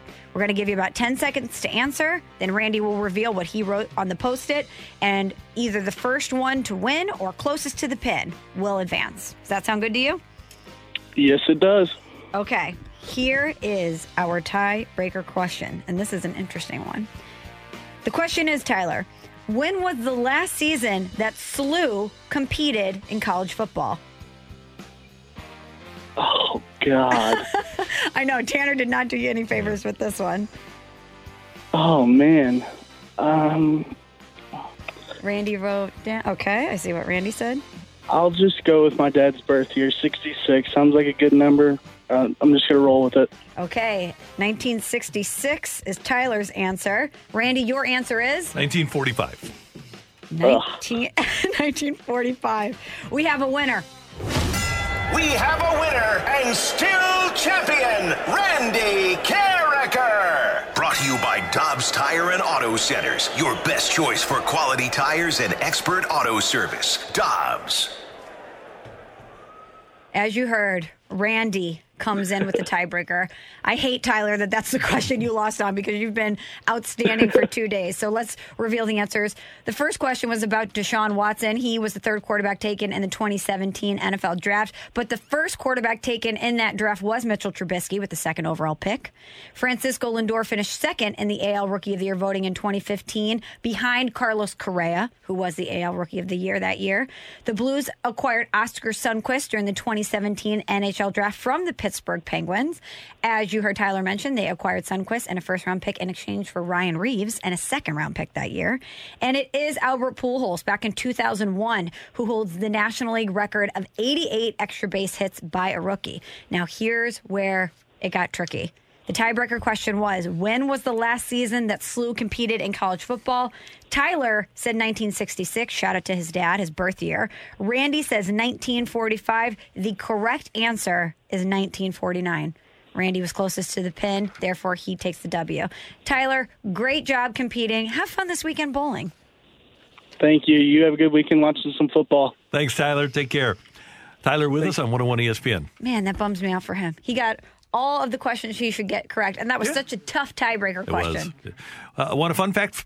We we always like fun facts on Karraker and Smallmon, right? I love fun facts. Uh, Michelle, September 5th, 1906, St. Louis University at Carroll College. Okay. And a gentleman by the name of Bradbury Robinson for St. Louis University becomes the first person to throw a forward pass in a football game. The first forward pass in football history was thrown by St. Louis University. All right. So History. it's so everything you're seeing in the NFL today is a product of St. Louis. There- it, all- all roads lead back to St. Louis, Would- don't they, Randy? They, they, they do. Would we even be talking about trading Deshaun Watson if there were no such thing as a forward pass? No, and to think that not only does SLU not have the football program, they lost it as we just heard in 1949, but that they are basically the people. This is the the program that made the modern NFL the way it is, and we don't have a pro football team here in St. Louis or a college football team that started it all. It's not fair. It sure is not. St. Louis, you're home for football. Remember that.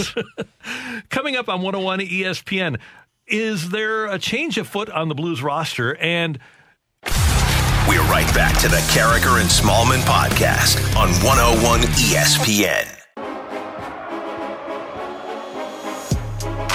You might remember uh, a little while ago, I believe it was last off season, the Angels fired one of their clubhouse guys because he was putting together a substance that helped pitchers grip the baseball. The clubhouse guy's name is Brian Harkins, and he is involved in a lawsuit, and a revealing text message from Gerrit Cole has been submitted as evidence in Harkins' quest to prove that he was unfairly made a scapegoat when the Angels fired him as their clubhouse attendant. The the text from Gerrit Cole uh, says, Hey, Bubba, it's Gerrit Cole. I was wondering if you could help me out with this sticky situation. Winky face emoji. We don't see you until May, but we have some road games in April that are in cold weather places. The stuff I had last year seizes up when it gets cold. So this was really good grip material that even when the pitchers were in cold weather, it still worked. And there are an array of pitchers that have been accused of using this substance that Harkins provided, among them from the Angels, Cole and Verlander, former Cardinal Edwin Jackson, St. Louis and Max Scherzer of the Nationals, Felix Hernandez, Corey Kluber, Joba Chamberlain, Tyler Chatwood, and Adam Wainwright is also on the list of players who previously asked for this specific blend of pine tar and rosin, which became popular throughout the league after he made it for former closer Troy Percival more than 20 years ago. So Adam Wainwright is on this list. And Michelle, I want to get your opinion on this, but this is something actually that showed up in the 2006 World Series. Kenny Rogers of the Tigers had something on his hand and something on his cap, and Tony La Russa didn't even go out to the mound. And as it, it eventually turned out, uh, players said, hey, we didn't want him going out to the mound because we use stuff too. Pretty much every good pitcher, every pitcher, I would think, uses something to enhance their grip on the ball. Mm-hmm. And just because this was better stuff than the other stuff that they're using, I don't think that there is a good reason to say anything, well, not say anything negatives, to accuse these pitchers of cheating. Let's put it that yes, way. Yes. Because it, it, first of all, you can use a, a substance. And second of all, everybody does it.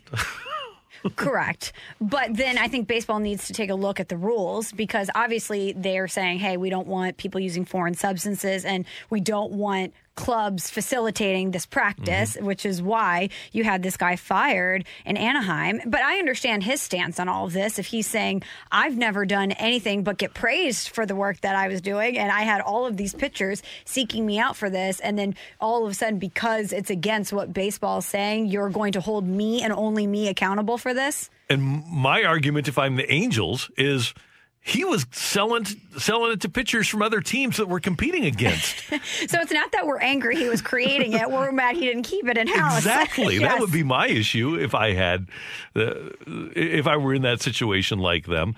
Uh, now the opposition. Uh, from the Angels includes 16 year major league players Wally Joyner and Mike Sweeney, who said the commonality and acceptance of the practice uh, and they lauded Harkins' reputation. Declarations also made by White Sox clubhouse manager Gabe Morrell and former Angels bat boy and clubhouse attendant Vince Willett, who said that uh, the mixture of rosin and pine tar was a constant presence in the Angels' bullpen bag, but again, throughout baseball. So basically, baseball is cracking down on this because they realized that it was impacting spin rate, right? So they were saying, Correct. we don't want you to be able to enhance your performance in this way. But it's such a, a sticky situation, Randy. There's so much gray area because some things are allowed, and it's known that most pitchers do use things to enhance their grips, but not so much. They they want you to use some things, just not something that enhances it so much. So it gets kind of confusing. I do think if uh, to, to, be realistic about it. If he doesn't sell it to opposing players, this is no issue. Baseball didn't investigate a few years ago when Verlander went to the Astros, and Trevor Bauer tweeted that there the spin rate of people that went to Houston got better. He said, "I wonder why that is," and mentioned the substance that they might be using. So. I do think it's an accepted thing in baseball, but what's not accepted is providing help to the opposition. That's to me the bottom line here. And I, I, think that they have, if the Angels fired him for that reason, I think they have a legitimate gripe, a, a legitimate reason for firing him. But look at the, the list of names that he was providing Yeah. this substance to. Some pretty good pitchers on that list. Yeah. So, and Must have it must have been good stuff, is what I'm saying. and most of those pitchers, by the way, have pretty good curveballs. hmm So that's the way it is. Does it bother you that Adam Wainwright's name's on this list? No, he has a good curveball. and he pitches in cold weather. It's, uh, you know what? If I'm a hitter, I don't want a guy feel like to have feel like he's throwing a cue ball that he has no control over because that that might hit me. Yeah. So I, I want to have the pitchers to have better control in cold weather. One more thing about this.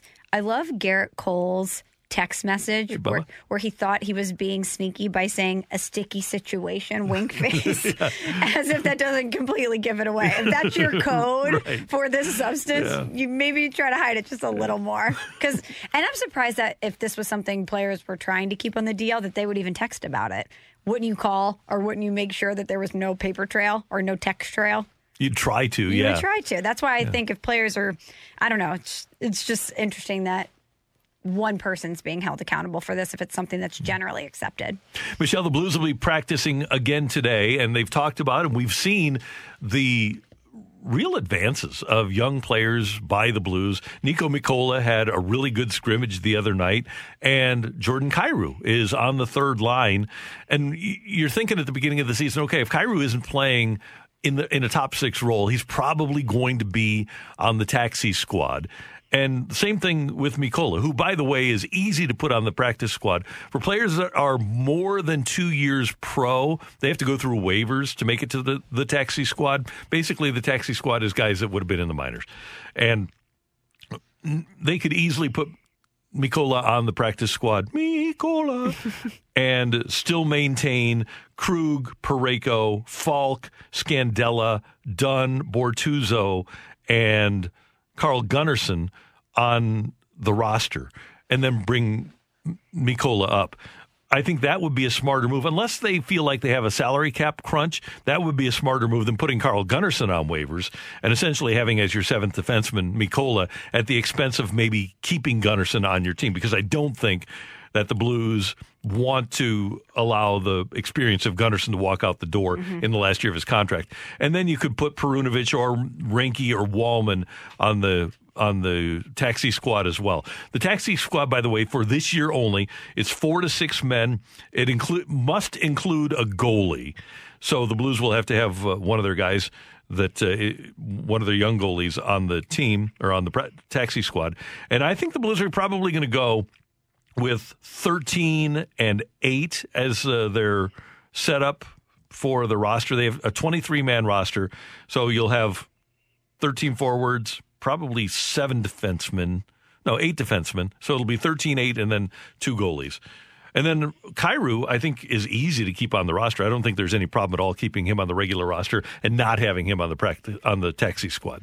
Based on the way that they've been playing in camp, though, you have to wonder what their roles are going to be on this team. Both of them have made their presence known, and I'm assuming are only going to continue to show out in in practice and in scrimmages. So it's going to be interesting to see what their roles are going to be with the Blues this year. And Kyrou, if he's playing with Sammy Blais, who's a big fella, as we know, goes to the net, and Tyler Bozak, who's very responsible defensively, if you have a, a third line of Bozak, Blais, and Kyrou, I'm I'm intrigued by that. I would rather have Kyrou playing at right wing on that line than Sean MacEachern or Nathan Walker. And then your fourth line is going to be Sundqvist, Clifford, and Barbashev. So I, I think not only is Kyrou on the roster and not on the taxi, but he's probably in the lineup on a regular basis at the beginning of the season. And then you keep MacEachern because he's, on a one way contract, and then Nathan Walker could make it to your practice squad. I think that's a, it, the Blues roster composition will be pretty easy to put together. That's Michelle. I'm Randy. Coming up, we've got today's big thing. How does the trade of Francisco Lindor affect the Cardinals? That's next on 101 ESPN. We're right back to the Karraker and Smallmon podcast on 101 ESPN. It's 9.03 in St. Louis. Your time check brought to you by Clarkson Jewelers, an officially licensed Rolex jeweler. Michelle, the Mets acquisition of Francisco Lindor, to me, really changes the landscape of Major League Baseball on a couple of fronts. Number one, with the acquisition of McCann and Carrasco, in addition to Lindor, the Mets are legit. The Mets are very close to being good. And if I'm the Phillies, I'm kind of despondent. If I'm the Braves, I'm looking over my shoulder. And if I'm the Nationals, I'm thinking, okay, I need to do something here so that I can hang with the Mets because the Mets, I think, are just one bat away from being right there with Atlanta as the best team in the National League East. And they're not done. They're no, not done. No, they're going to go get something else. Right. Another part of this is Cleveland. They've always been a contender in the American League Central. They even though they have good pitching, they lose Carrasco and they lose Lindor. They aren't a contender anymore. So the White Sox, the Twins, they absolutely love that this happened. How do you think it affects, or does it at all, the Cardinals in the NL Central? I think just the fact that we aren't. The, I know that there were dreams. I know, for example, BK dreamed of getting Francisco Lindor. Didn't we all? That, Didn't we all? That dream is out the window. And I think it does, again, tell you about the NL Central that no team was willing to give up more in terms of prospects, and the Mets didn't give up much to get those two guys, who for this year would have made any team in the NL Central a prohibitive Oh, yeah. favorite to win. Head and shoulders better than everybody else. Yeah. I guess for me, what I learned about this is the Mets are positioning themselves to be a World Series contender, whereas I still think the Cardinals are positioning themselves by not doing anything to compete for the division. Right. Yeah, there's no doubt that the philosophies and the hopes and dreams of those two organizations are in different worlds right now. And and this is why it's hard for me when we talk about the Cardinals in the offseason and projecting into the future to talk about a hypothetical Francisco Lindor trade before this went down with the Mets. We would talk about different things to talk about on the show and I said I cannot psych myself up to talk about this because it's a fairy tale. It's not going to happen. So why waste the energy and get ourselves worked up about it when we know it's not it's not realistic. The Cardinals are not going to do this. And the Cardinals are reducing payroll. But when you talk about reducing payroll, with the departures of Lindor and Carrasco, Michelle, the Cleveland Indians payroll right now is $35 million. There are six players in baseball that make more than the Cleveland Indians do. Dang. Isn't that wild? That is Yeah. crazy. Trout, Cole, I think Mookie Betts, Arenado is one of those. It's it's crazy. So that's what Cleveland has become, and that's where the bottom half of markets, if not the bottom two thirds of markets, are headed to less than hundred million dollar payrolls. Once the Cardinals don't have Wainwright, Molina, Carpenter, Fowler, Miller anymore, their payroll is probably going to be in the 80 85 million dollar range. Doesn't that make what Tampa Bay was able to to do and the collection of players they were able to put together that much more impressive? It's all about being smart. It is, and boy, were they.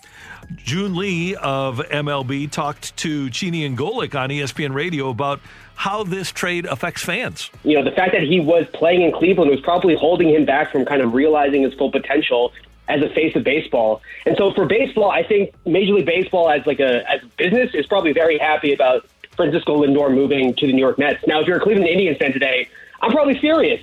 I mean, at the end of the day, you're trading a guy who's a generational type talent at the shortstop position uh, for prospects who you hope maybe turn out to be a thir- uh, three quarters of the player that Francisco, Francisco Lindor is. And for me, this is just kind of a disturbing, you know, sad trend uh, for fans over the last couple of years. It's the reality of the situation, though. Without 100% revenue sharing and mm-hmm. without a salary cap or a salary floor, there was no way that the Indians would be able, the, the Cleveland baseball team would be able to keep Francisco Lindor. And you know what, Michelle? Those fans have known that since the Indians, the they were the Indians then, were in the World Series in 2016. They knew that they weren't going to be able to keep Francisco Lindor. Browns fans of this weekend will know that they'll be able to keep Baker Mayfield for their whole career, same city. But Indians fans knew that they couldn't in 2016 keep Francisco Lindor. But don't you think that's a problem for baseball? Huge. Because if I was a Cleveland fan and I woke up this morning and it really sunk in, Francisco Lindor is gone. It was something that was hanging in the balance for a while. It, it was inevitable. But to have it actually happen, why would I get excited about this team? Why would I want to pour my money into this team? So that I mm-hmm. could say, you know what? You guys may find a generational talent. You may find a superstar, but why would I want to get emotionally attached to him when I know he's just going to leave to go to a bigger market and a team that's going to pay him more money? Why would I want to continue to do that to myself? In business, doesn't matter what business it is, you want to spend money on a quality product. You just bought a new car and you you hope that it's a quality product. But if you know that something is not going to be a quality product, why should you spend your money on it? If you know for darn well, if you're a Cleveland baseball fan and you're able to buy tickets in 2021, why would you? Unless you're going to see the other team or you just love, love, love baseball.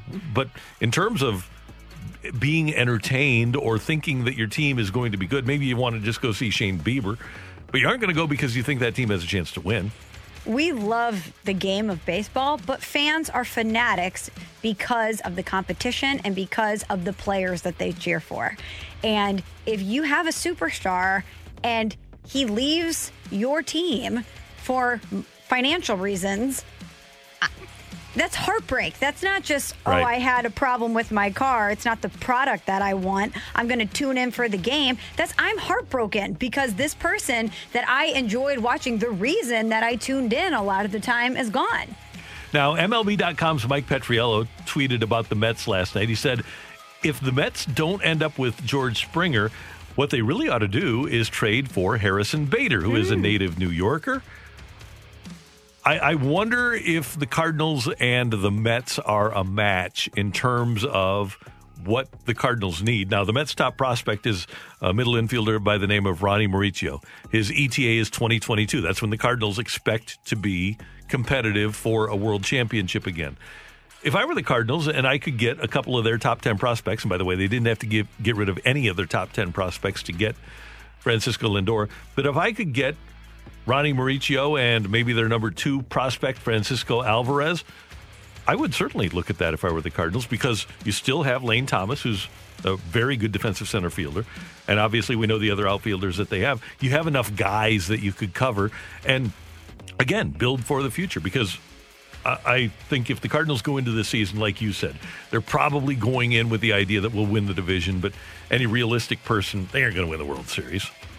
And weren't the Mets interested in Harrison Bader previously? Yes, when Zack Wheeler was on the market and the Cardinals were uh, in the market for a starting pitcher, that obviously never came about, but that's who they asked for Mhm. for Zack Wheeler. And the Cardinals said no. And I wonder how differently they view the situation now. If Harrison Bader, who wasn't someone they were willing to part with then, is someone they'd be willing to make a deal for now. And now he's getting closer to arbitration. He's more expensive. And you had, even though he was better last year, you had a really bad year and then a better year last year. But he hasn't shown himself to be great. Now, again, if you're the Cardinals, and you've mentioned this before, Michelle, you would hate for him to go to New York and light it up and have a Arozarena lighting it up in the American League and him lighting it up in the National League. That's exactly what I just thought of because he is a native New Yorker. He would be clearly a perfect fit for that market. He I can just imagine him making sensational plays on this really fun Mets team. Us having to watch Harrison Bader on Sports Center. No, I know most people driving in their cars listening to this right now say good riddance, get rid of him. He's not going Yep. to succeed here in St. Louis.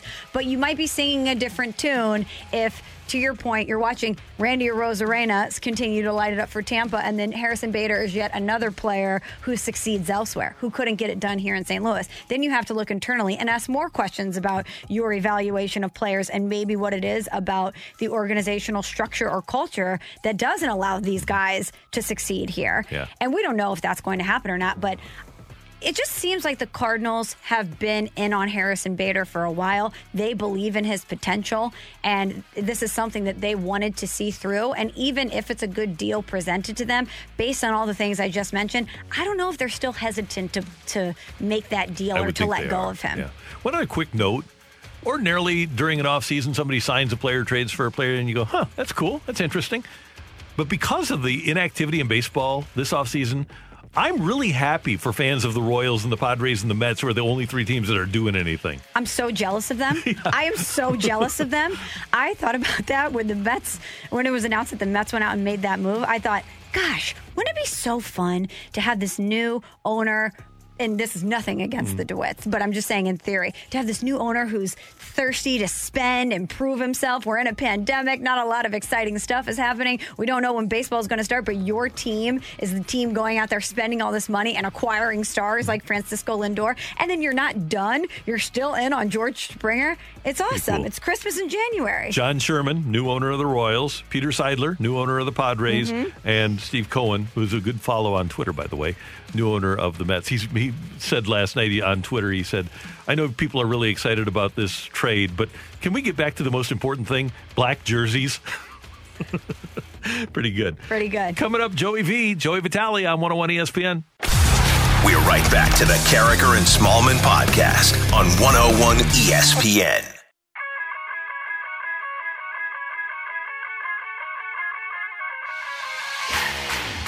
Michelle and Randy, and off to the Brown and Crouppen Celebrity Line, where our friend, the Blues analyst here on 101 ESPN, Joey Vitale, joins us as he does every Friday. Good morning, sir. How you doing? Randy, Michelle, doing great today. How are you guys doing? Everything's great here in the studio. It was great to hear you uh, on the air talking hockey with a game going on the other night. Hey, that was something, wasn't it? That was that felt right. It felt uh, felt like being back on something really good. Not only the game, but seeing the familiar faces. You know, the, the Darren Pangs and the Fox Sports team, and you know Doug Armstrong across the rink, and the coaches up scouting, and it was fun. It was fun to be back. It was fun to see the players and and uh, sharing some laughs and just kind of talk talk about what we love so much, which is the sport of hockey. And I'm excited for next week. Well, Joey, as you watched the Blues take the ice in that scrimmage, as you walked away from that, who are a couple players that caught your eye? Uh, Michelle, you know, a couple to me, to me, heading into that scrimmage, uh, you know, inter inter team scrimmage before this season, all the chaos, and everything's kind of going on. You know, you, you you don't know what what this will necessarily be. It's a it's a practice game, obviously. The, the main thing is you don't want anyone getting hurt. No one did, but there there really there's a big difference in what these games mean to certain people versus others. For Ryan O'Reilly or Colton Parayko, those games don't mean much. It's just about getting their reps in and getting ready for next week. But to me, there were a couple players that this, this that game in particular was mostly about, and the spotlight was going to be on. And it really kind of revolves around this third line for the St. Louis Blues, which I big, think is the biggest question mark as far as what this looks like for this head coach and Craig Berube. You got Tyler Bozak that's going to be anchoring it. I think that's the staple. But I think the wingers are kind of uncertain right now at this point. There's two spots for three players. There's Zach Sanford, Sammy Blais, and now Jordan Kyrou, who's been making some good splash here in camp. So there's three guys right there that to me that scrimmage was about. And you look at all three players, they all ended up on the board. I thought they all played very well as far as getting some points and raising some eyebrows. But of those three guys, I think the the, the best of all three was actually Jordan Kyrou. That's a bit of a surprise, seeing as you know Sammy Blais and Zach Sanford have been more consistently in this lineup in the National Hockey League level than Jordan Kyrou. But I think Jordan Kyrou has, has been been given something this year, uh, more so than he's probably been given in the years past, which has been interesting to see how he has continued to evolve into a great hockey player. And what I think that is is confidence. I think you look at the last two camps, Jordan Kyrou was always that kind of guy penciled in, but not really in. And I think they were kind of looking for him to kind of just make his make his stand and is trying to find his way. And I think he's always kind of been the odd man out. And I think that's kind of disrupted his confidence a little bit. Maybe it hasn't really led to him to becoming the player that that he is. You know, you look at his call ups over the last couple of years. Comes up for a couple games, maybe gets a goal, shows great speed, but he turns puck over a couple times, and then right back he's out of the lineup again. So I think the confidence thing's always been um, against Jordan Kyrou, but now he comes into camp this year. He's got these amazing tools. He's got this amazing speed. We've all seen his offensive uptake, right? But the one thing that he's been given, I think, this year because of the opportunity presented is confidence. They're telling him that, hey, this third line spot right now is yours. It's not Sammy Blais, even though Sammy Blais, Stanley Cup champion, he means a lot to this team. But we need speed and we need some uh, depth scoring, and you can provide that. So here you go. Here it is on a platter. You're going to be our starting third line winger. Now go out there and, and do something with it. So he's been given that confidence, I think, from this coaching staff more so than the last couple of years, and he really is doing great things with it. He looks fuller. He looks bigger. He even looks faster. Uh, he just looks more confident. You see him moving his mouth. He's not really a chatty kid, but he's moving his mouth out there in the scrimmage. to me, if he continues to play like this, it could be that depth scoring the Blues have desperately needed over the last couple seasons. Joey, do you like having a guy? I, I do, but from a player's perspective, and you've been in the game so much, do you, do you like it that a legitimate NHL player or two is going to have to sit every night, whether it's one of the three that you mentioned, Blais, Sanford, Kyrou, and then on defense, you've got Gunnarsson and Mikkola and Dunn and Bortuzzo behind your, your top two defense pairs. Do you like the idea of having legitimate guys waiting in the wings like that? I do because you you have guys that are always ready, and more importantly, Randy, you have guys that are in the lineup that are hungry, hungry to stay there. You know, when I was playing on teams, and when you see teams around the league when they're decimated with injuries, right? It, you know, you know as a player, the coaches have to play me. The coaches have to put me on the power play because they don't have anyone else. When you have a healthy group, like the Blues have had, uh, very fortunately over the last couple seasons when you have a healthy group and you have NHL ready guys waiting, watching from the upper deck, you know not only those players up in the upper deck are hungry, everyone on that ice is always chomping at the bit to make sure that they stay in the lineup. So there is that there is that um, there is that ability to stay hungry, which makes players. I think it elevates their game. You know, th- there's the other side where, well, if a player is just confident he's in his spot, doesn't he? Doesn't he feel like maybe he can play better? Knowing, to me, uh, yes, if you're like a Ryan O'Reilly and a Vladimir Tarasenko, but of all those bubble guys you mentioned, a Sammy Blais, a Jordan Kyrou, Zach Sanford, uh, Carl Gunnarsson, Robert Bortuzzo, all those players that are in, out, in, out, in, out. I think the hunger, you need that hunger. I think I think it's it's very important because when they're out, they, they so desperately want to get back in, and when you put them back in, they're like a caged lion. And then when they are in, they want to stay in. So I think that hunger is very important for those bubble guys. And I think that uh, assuming the Blues stay relatively injury free this year, they're going to have that flexibility. And with as many games as we're going to have with the taxi squad, I think they're going to need those interchangeable parts quite a bit. And Joey, the other thing I really like about it from a Blues fan standpoint is that you lose Maroon, Steen, Tarasenko, Bouwmeester, Petro, and don't get a player back for any of those guys, yet you still have these depth issues.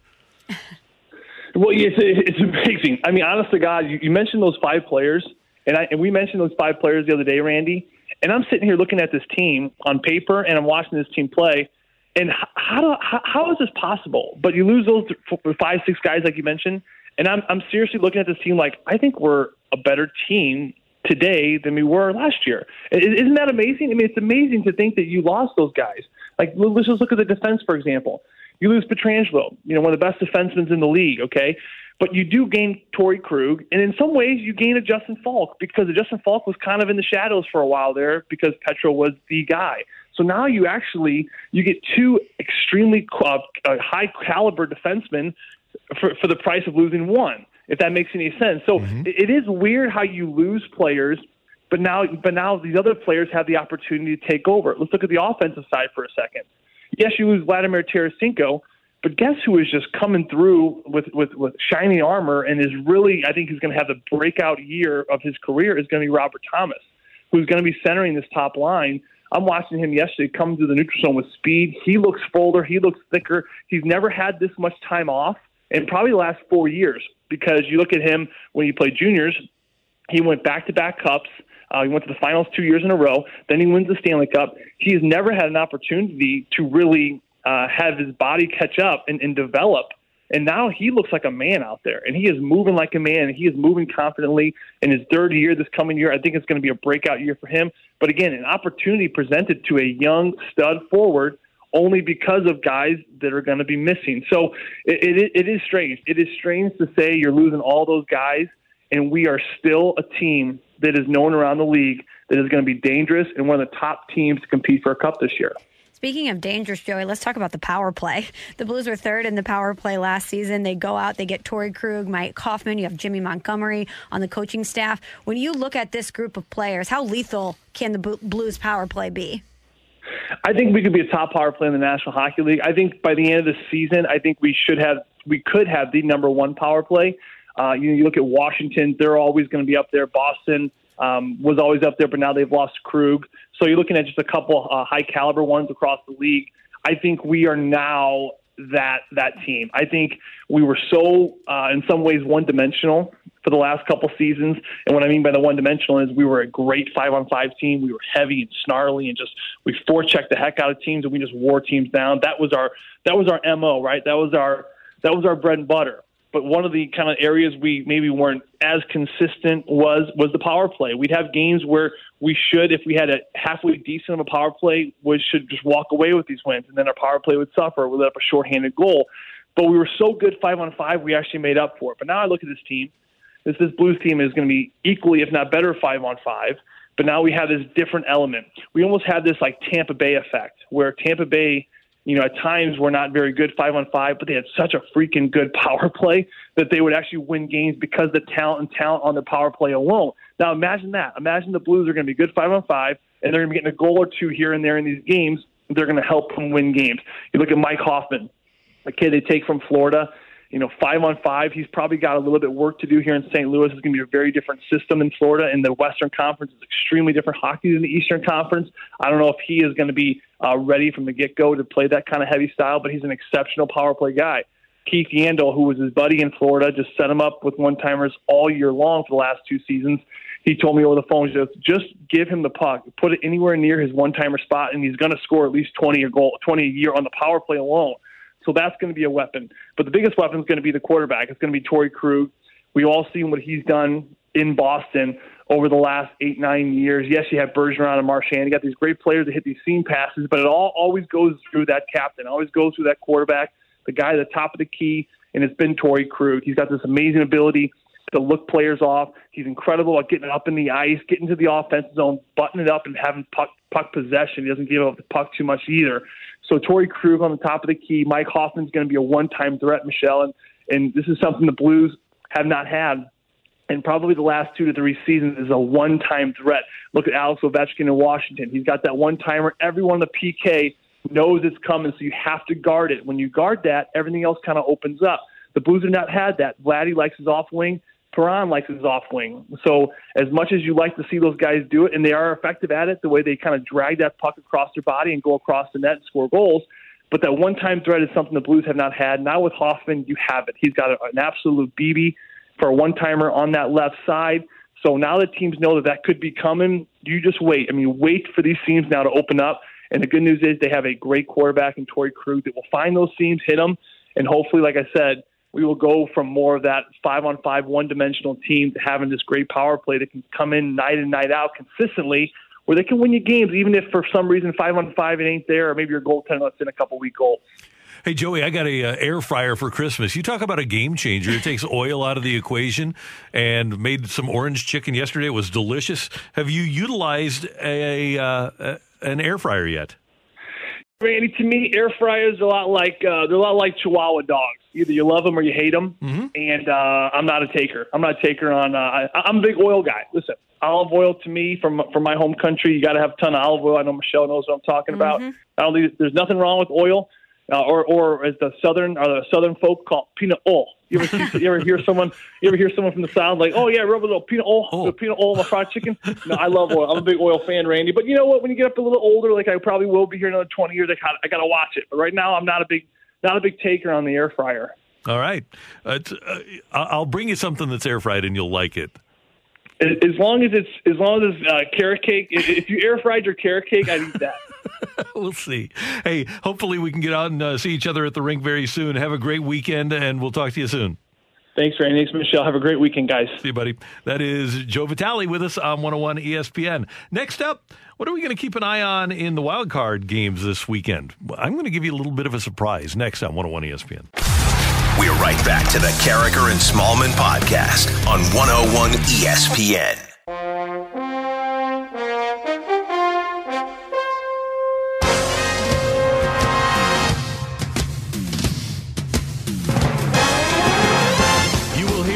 Six games of Super Wild Card Weekend here on 101 ESPN starting at noon tomorrow. Michelle, you've got the Colts at the Bills. The Colts have the number 17, uh, or the Bills rather, have the number 17 rush defense in the league. Last week, Jonathan Taylor, who ran for 1,100 yards this season, had 253 yards on 30 carries for Indy in their finale. Indianapolis has the number 10 ranked scoring defense in the league, the number 7 defense overall. If there is an opportunity for an upset this weekend, the Bills are a six and a half point favorite. And as well as Buffalo has been playing, don't sleep on the Indianapolis Colts. I- I'm not picking them. I would say that they have a great chance to cover that spread. And I think there, if there is a chance for one of the underdogs to win this weekend, it's going to come in the first game tomorrow with Indy at Buffalo. Yeah, could they slow down Josh Allen in this offense? I think they're going to have to force a big turnover, right? That's probably going to be the way that they win this game if they can. But even though I think this will, will probably be closer than some of the other games, I still see the Bills winning. The next game at 3:40 tomorrow, the LA Rams are at Seattle. Seattle's been different defensively since they got Carlos Dunlap and Jamal Adams came back and he's healthy.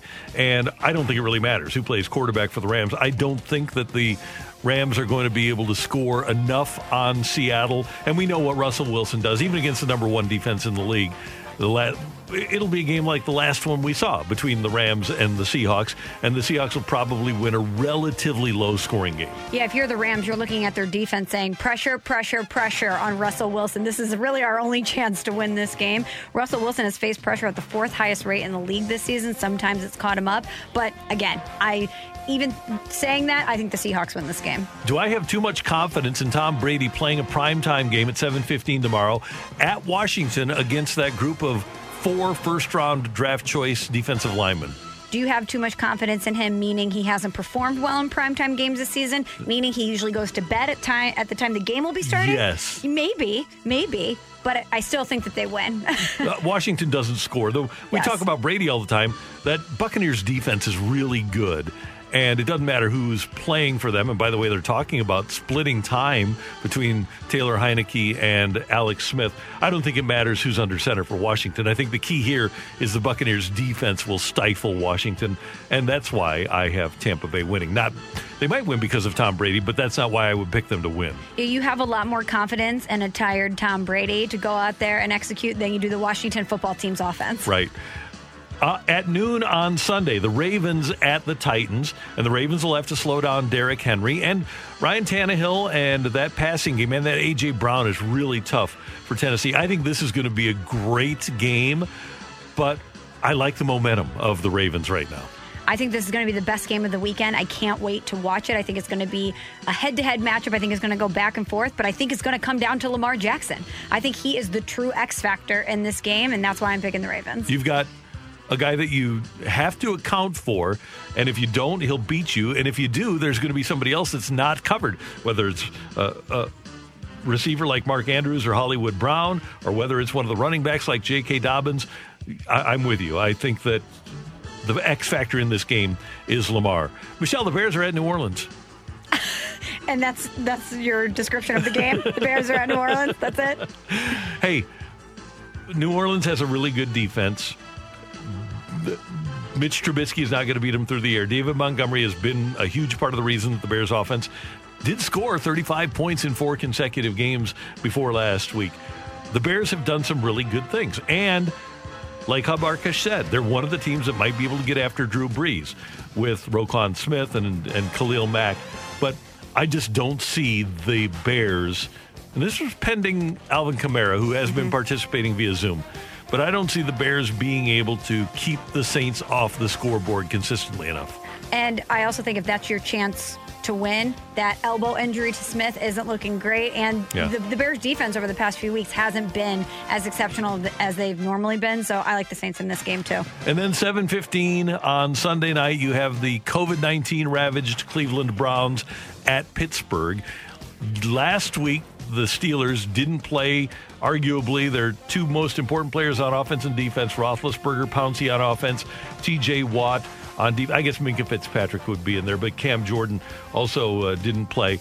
But I think because of what the Browns are dealing with from the the pandemic standpoint, it's going to be very difficult for them to even cover the spread of six points. I want to pick the Browns so badly, Randy, in this game. I want to pick the Browns. I want them to win. We chose them as our playoff Mm-hmm. team, so maybe I should pick them to win. But I don't see how a rested Steelers team, even a Steelers team with some questions, even a Steelers team that I'm not that confident in, getting super deep into the postseason, I just don't see how a rested Steelers group is going to go against this this ravage Browns team and and not win this game. And by the way, one thing that I have advocated for a long time, and this is the perfect reason why I have.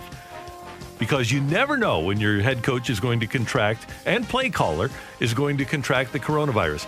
This is why quarterbacks should be calling plays because of the coronavirus. Hey, I'm not going to argue that. I will say I think it's going to be closer than people think. Closer to the six points, you think? Yes. Okay. I think Maybe I'm projecting it, but yes. Yeah. Well, Pittsburgh has not been great. That's I the know, one thing. It's- uh, I, I could see it. I even I look at the situation with the Browns and even though I just think they're in such a tough position, there's going to be so much for them to overcome to win this game. I look at Pittsburgh and I think that's a beatable team. That's a beatable team. You're right. They are. And especially with the way Big Ben has played since they were 11 and 0, he has not been very good. So that's your preview of the weekend's actions here on uh, 101 ESPN. You'll hear all of the games throughout the course of the weekend, NFL Super Wild Card Weekend. Next up, we're going to cross things over with Dan McLaughlin. And by the way, if you missed anything on our show today, all you need to do is listen to our podcast. You can find that at 101ESPN.com. Brought to you by I Promise. Danny Mack getting ready for scoops coming up on 101 ESPN. We're right back to the Karraker and Smallmon podcast on 101 ESPN.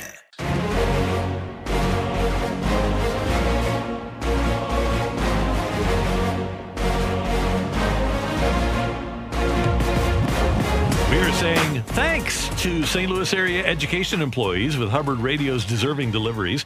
Today's Deserving Deliveries, put together by 101 ESPN, Hubbard Radio St. Louis, and Scott Credit Union. 100 lunches are being delivered today to the staff at Mercy Coworker Children's Center South and Ballas by Super Smokers Barbecue.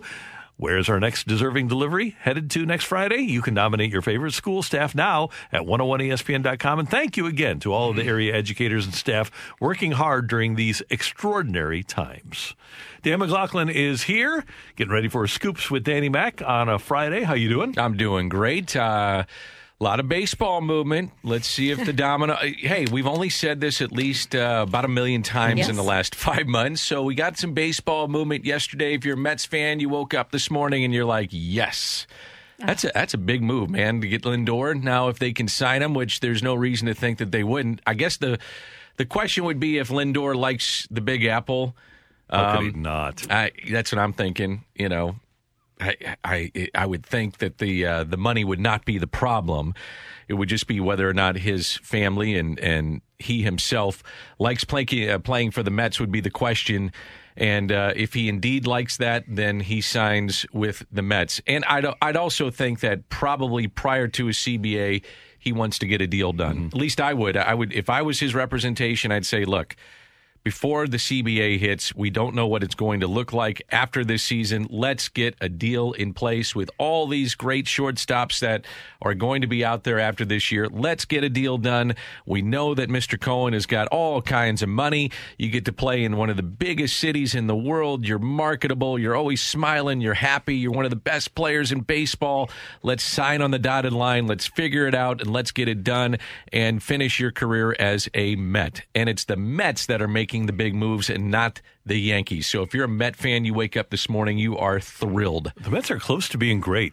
If they get Springer and they have an outfield They're gonna Dominic get him, I Smith, Smith, Springer, Conforto. I don't know who's going to play third because McNeil will move to second with uh, the suspension of Cano. But you have Lindor, McNeil, Alonso, McCann behind the plate. Starting rotation now. If you get a healthy Syndergaard, you've got.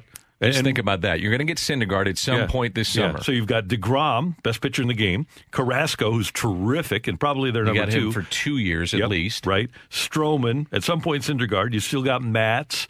Uh, you had uh, another starter that had a good, is Peterson last year, uh, had a, a good rookie year for them. I'm leaving somebody else out. But My point is, and they've got a b- good bullpen, adding Trevor May to Diaz and, and Familia.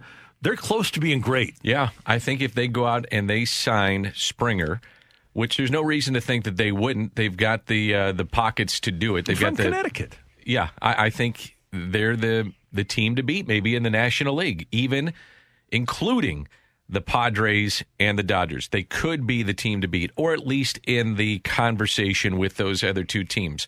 Makes it fun, makes it fun to talk about. It reminds me of what the Cardinals were doing in the early 2000s, or even with the Holliday deal, or even recent memory with Goldschmidt going out, getting a guy that has one year left on his deal and um, and making that deal and rolling the dice and saying, hey, we'll take a chance and and see if he likes it here and signing him long term. We'll see what happens. Now, do you think this will spark a flurry of activity as we all are hoping it will? Or do you think this is the Mets have a new owner? They have a lot of money. They wanted to go out and make an impact. They're kind of an outlier. I think it's a the bigger question is Michelle is I don't think the players are going to accept sitting back and and I understand this is what we were talking about yesterday. I understand from a player's perspective them saying we will not play fewer than 162 games, meaning that we will, we want to start spring training on time. And if I was a player, I totally understand that perspective.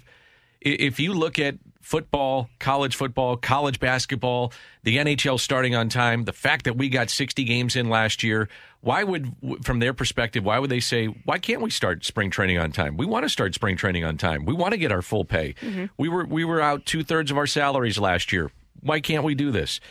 And I, I think from their perspective, they're saying, hey, we, we're five and a half weeks or five weeks away from February 17th, the report date of spring training. Let's go. And I can understand it then from the owner's perspective saying, now hold on. Let's get the vaccine continuing to roll out. Let's get fans in the stands. That's where we're going to make our money. And if we can push this back a little bit, why can't we do that? I understand both sides of it. I really do. Um, but they have an agreement in place, and the players are going to say we need to play. And if that's the case, then we need to start getting this thing going. It's just there's so much distrust between the both between both sides that if you look at we can't even get a DH settled upon. How bad is the trust? It's terrible.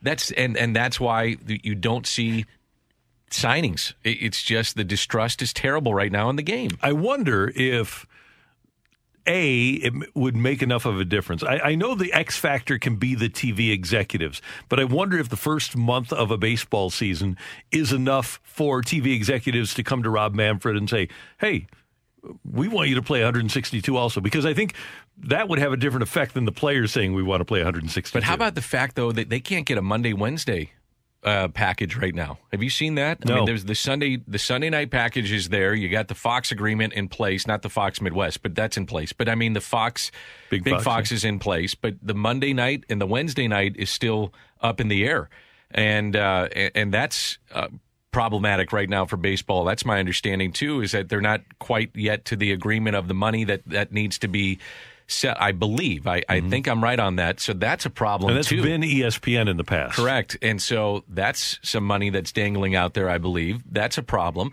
So again, I, I hope that we get to spring training. I think we will. I'm not sure we would get the fans in the stands. You know, one of the reasons we had a longer spring training is that that was a moneymaker. A lot of people went to spring training. Oh, That- yeah. You know, we had these nice facilities and we had people going down to spring training. It was a good thing for a lot of these uh, franchises because it was a great vacation. a lot of people went and sold tickets and made some money. That's the thing. time. Tickets were expensive. Oh, They've yeah. become really expensive for spring training, and it's a gold mine for the teams and the cities that they play in. Th- There was a reason why those municipalities did not want to see the Cardinals leave Jupiter or the, the Marlins or uh, you look out in Arizona. Look at how nice those places. Mm-hmm. Those are palaces. Those are great spring training facilities, and it's kind of keeping up with the Joneses of of making sure you had really nice places for those. Uh, franchises to have not only for the the major league clubs but the minor league affiliates and whatnot to have training facilities to make sure that it's up to par, and uh, it's great for those because you look at the tax dollars that come in for the the visitors, the tourism, and things that happen in those municipalities. It's huge, huge money for those eight weeks or whatever the case may be. Um, and if you don't have it, it's a major hit for those areas. It's really bad. Dan, aside from your Steelers playing Sunday night, Yeah, five that's other going to be a win. That's Yeah. going to be a win. So five other you NFL know, games. You know, Cleveland got hit with the COVID. Oh They yeah, did. Yeah, They they got hit with the I COVID. feel their And head your coach. Steelers are rested. Yeah, they are. And Big Ben's going to be ready to roll. Yeah.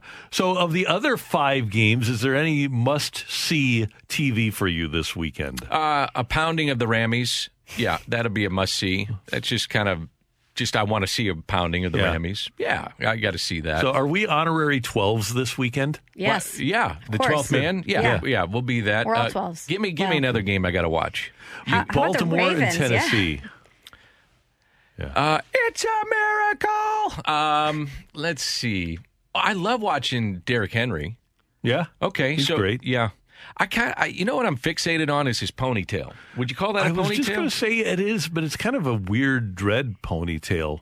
I'm kind of fixated on it though. Yeah, it's interesting. You're the fashion aficionado here on this show. I think uh, it's cool. Michelle. I, you know, how does he keep that like that? I'm not sure, but You don't wash that thing, do you?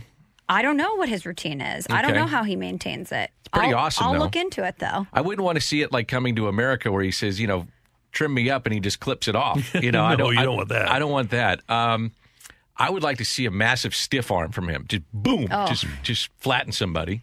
Yeah, It's always probably, I I love watching him run the football. He's incredible. yeah, He's old school. He's like Earl Campbell or Yeah. Bettis, like we talked about the other day. Earl Campbell was must see TV. Yeah.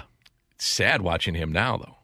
Yeah, we interviewed him at the Super Bowl a few years ago, Could and he, he- was he not couldn't getting walk, No, uh, his legs are are a Man, mess. Remember when we used to watch Steven Jackson? Steven Jackson was pretty awesome. Yeah, He's my number one. What if he went somewhere else? What his career would be? He's number one on the list. We talked about it the other day. He's borderline Hall of Famer. yeah, he is. He's borderline Hall of he was, Famer. he was terrific. Uh, give me another game. Buffalo taking oh, on. that's my team. Okay. Yeah, if it's not the uh, Steelers, I'm. I love. I love Allen. I love Buffalo. They're going to have fans in the stands. Mm-hmm. They're going to have what seven thousand fans. Right. That'd be kind of the cool. Bills Mafia. I, I I will watch any game that has some type of uh, weather element too. You got fog, I you got that. rain, you got snow. I, I always will just stop and watch that. So I'm hoping for that uh, when Green Bay plays, even though they have a uh, bye this Mm-hmm. week. I like watching Green Bay because I love watching Aaron Rodgers.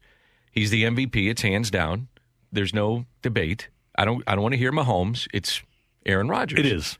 It's a done. It's a done deal, right? Well, You guys are the to, NFL experts. According to Karraker and Smallmon, we both picked Aaron Rodgers as our him. MVP. Okay, good. So I, I'm not off base on that one. Not a bit. I'm surprised you're not writing for your boy Josh Allen. He had an incredible year. He did have a great year, but he's not not yet. He's not Aaron Rodgers. All right, one other thing. Yes. Coming up on Sunday night at 10:30 on Channel 2. Yes. The first TV edition of Scoops with Danny Yes. Mass. All right. Thank Dan, you. making Yes. moves. Yes. You ever done TV before? I'm I've never stared into a camera. Are you nervous? I am. I'm really nervous about this. No, this is uh, this has been in the works for a long time. Basically, like a, almost a year. Really? Wow. Then we got hit with the COVID. That kind of Oh, put things off, and then uh, so we had to do a lot of technological uh, advancements. You know, um, so this first one will be focused on the blues. I don't know if you heard of this guy, Chris Pronger. Mm-hmm. He'll be a guest. Another guy, Bernie, Oh, baby. Bernie Federko. He'll be a guest, and um, and so we'll we'll talk blues hockey. It'll be Love it. uh, yeah, it, it's something I, I'm I'm really proud of it. It's uh, I built a studio, did the lighting, did uh, I, the editing and, and various things. Work with a, a guy that uh, I've been friends with since college. We worked together. Uh, we were kidding each other about this. We worked on a thing called Youth in Need in college. It was Mm-hmm. a outreach food outreach program that we actually did a video for. We actually do I have time on this Yes, thing? you do. Okay, so back in the day, we used to hand out sandwiches every week. Okay, then we did a video on it. We never finished the video until we, they told us we, we had to finish the video if we had wanted to graduate. And I said, "Look how far we've come. now we need to finish a show." So we finished the show, but we actually finished the youth and uh, need video, and now we finished a show. I said, "We've come a little bit uh, for 30 years ago." So we we've done this together. Um, we're going to do it. We signed up for a year to do it. It's going to be every Sunday night on Fox Channel Two. Martin Kilcoyne, by the way, will be my guest coming up, and. Um, I'm really proud of it. It's just something I, I've always wanted to do. It's not like a talk show, you know. It's just I love sports, so it's not just baseball. It'll be different guests, and with the Rolodex that we all have of getting good people on, and with the way that COVID has hit us, It's not like you have to go to somebody's home to get them. You can just get Right, them to a yeah. computer or Yeah. their phone. You can get Which good guests. No so doubt. th- that's something I'm looking forward to doing. I don't know if you thought this, Michelle, but I thought this when Dan was describing this TV thing that he did. I thought you were going to say euthanasia. In the arms of the angels. No. When you said youth in need, I thought youth in. I thought, okay, here's okay. Why is he doing this? You should you should donate your time and your mm-hmm. efforts to Youth in Need. You should find out what it's all about. It's really mm-hmm. good. I'm just consistently impressed with Randy's abilities to bring it back to death. Mm-hmm. It's always about death, and um, it's always a little odd, and it's always a little uneasy. And always a little funny. And we'll close I don't things think it was out. funny that one. Yep. No. Close, close things out by saying that the Rams are in action tomorrow. And What's the uh, line on that one? I think it's like three. I thought it was three. and- Tanner, wasn't it three and a half? Was three and a half. I'll have to double check. Yeah, your Rams are going to lose, pal. Come So, on. Yeah. Speaking of death, so How can you work with this guy? Oh, he's you know. I love Tanner, but he's a Rams fan. We talked about it today. I asked him me- mentally, emotionally, happen? how did you do this? They don't want you. He explained it. yeah, they don't want you, pal. Huh? They don't want you. They don't want you. uh, tell Yes. uh, What? uh, tell um, uh, tell Marty Kilcoyne we said hi. Uh, Rick Smith. Only a few people get this in the audience, but Rick Smith, the longtime PR director, uh, was a guest of Marty's recently. It was a great interview. Did you listen to it? I did. Yeah. Pretty funny, wasn't it? Yeah. Hey, uh, Randy. Uh, what are you doing? Uh, You trying to steal a base on me? Yeah, uh, you got a question for the coach? If not, let's wrap it up. All right, let's go to Scoops. Thanks. Scoops is next on 101 ESPN. Tanner Hendrickson, great job as always. Thank you. Thank you. Michelle, this was fun. Have a great weekend. It was, Randy. You have a great weekend. See you Monday. Enjoy your nachos. Thank you. Will Have a great weekend, guys. And uh, Dan will have a great weekend. We will, and you too. For all of us, thanks for tuning in, texting in, and being a part of the show. Have a great weekend. And until Monday morning at 7 o'clock, see you, St. Louis. You've been listening to the Karraker and Smallmon podcast, powered by I Promise. Hi, this is Chris Howard, host of Plugged In with Chris Howard. The College Football Playoff Committee made their decision on Sunday, and as much as I loathe the idea of Ohio State losing their way into the College Football Playoff, I 100% agree with OSU making it in over Bama. Nick Saban citing some hypothetical point spreads to prove his point that the Tide deserve a spot in the college football playoffs holds little substance when you consider Bama's best win is over Texas. No, the committee got it right. TCU had a great season with far more ranked wins than Bama and didn't deserve to lose their spot after playing a surging Kansas State in a championship game. And Ohio State, while not playing some of their best ball later in the season, was still 12 0 until they came face to face with my Wolverines. While the college football playoff system isn't nowhere near as good as it could be, it's better than what we had. And in a few years, it will be better for all of college football. Hi, this is Chris Howard, host of Plugged In with Chris Howard. Get the latest odds and trends for every professional and amateur league out there. From football to basketball to soccer and esports, we've got it all at betonline.net. And if you love sports podcasts, you can find those at BetOnline as well. And don't forget BetOnline for the NHL, MMA, boxing, and golf. Head to the website today or use your mobile device to learn more. BetOnline, where the game starts. Grab a 30-day free trial of Live by Live Plus, and you'll get unlimited skips, commercial-free music, and all of the podcasts and live streaming events you can handle. Visit livexlive.com slash podcast one to learn more and start your free trial.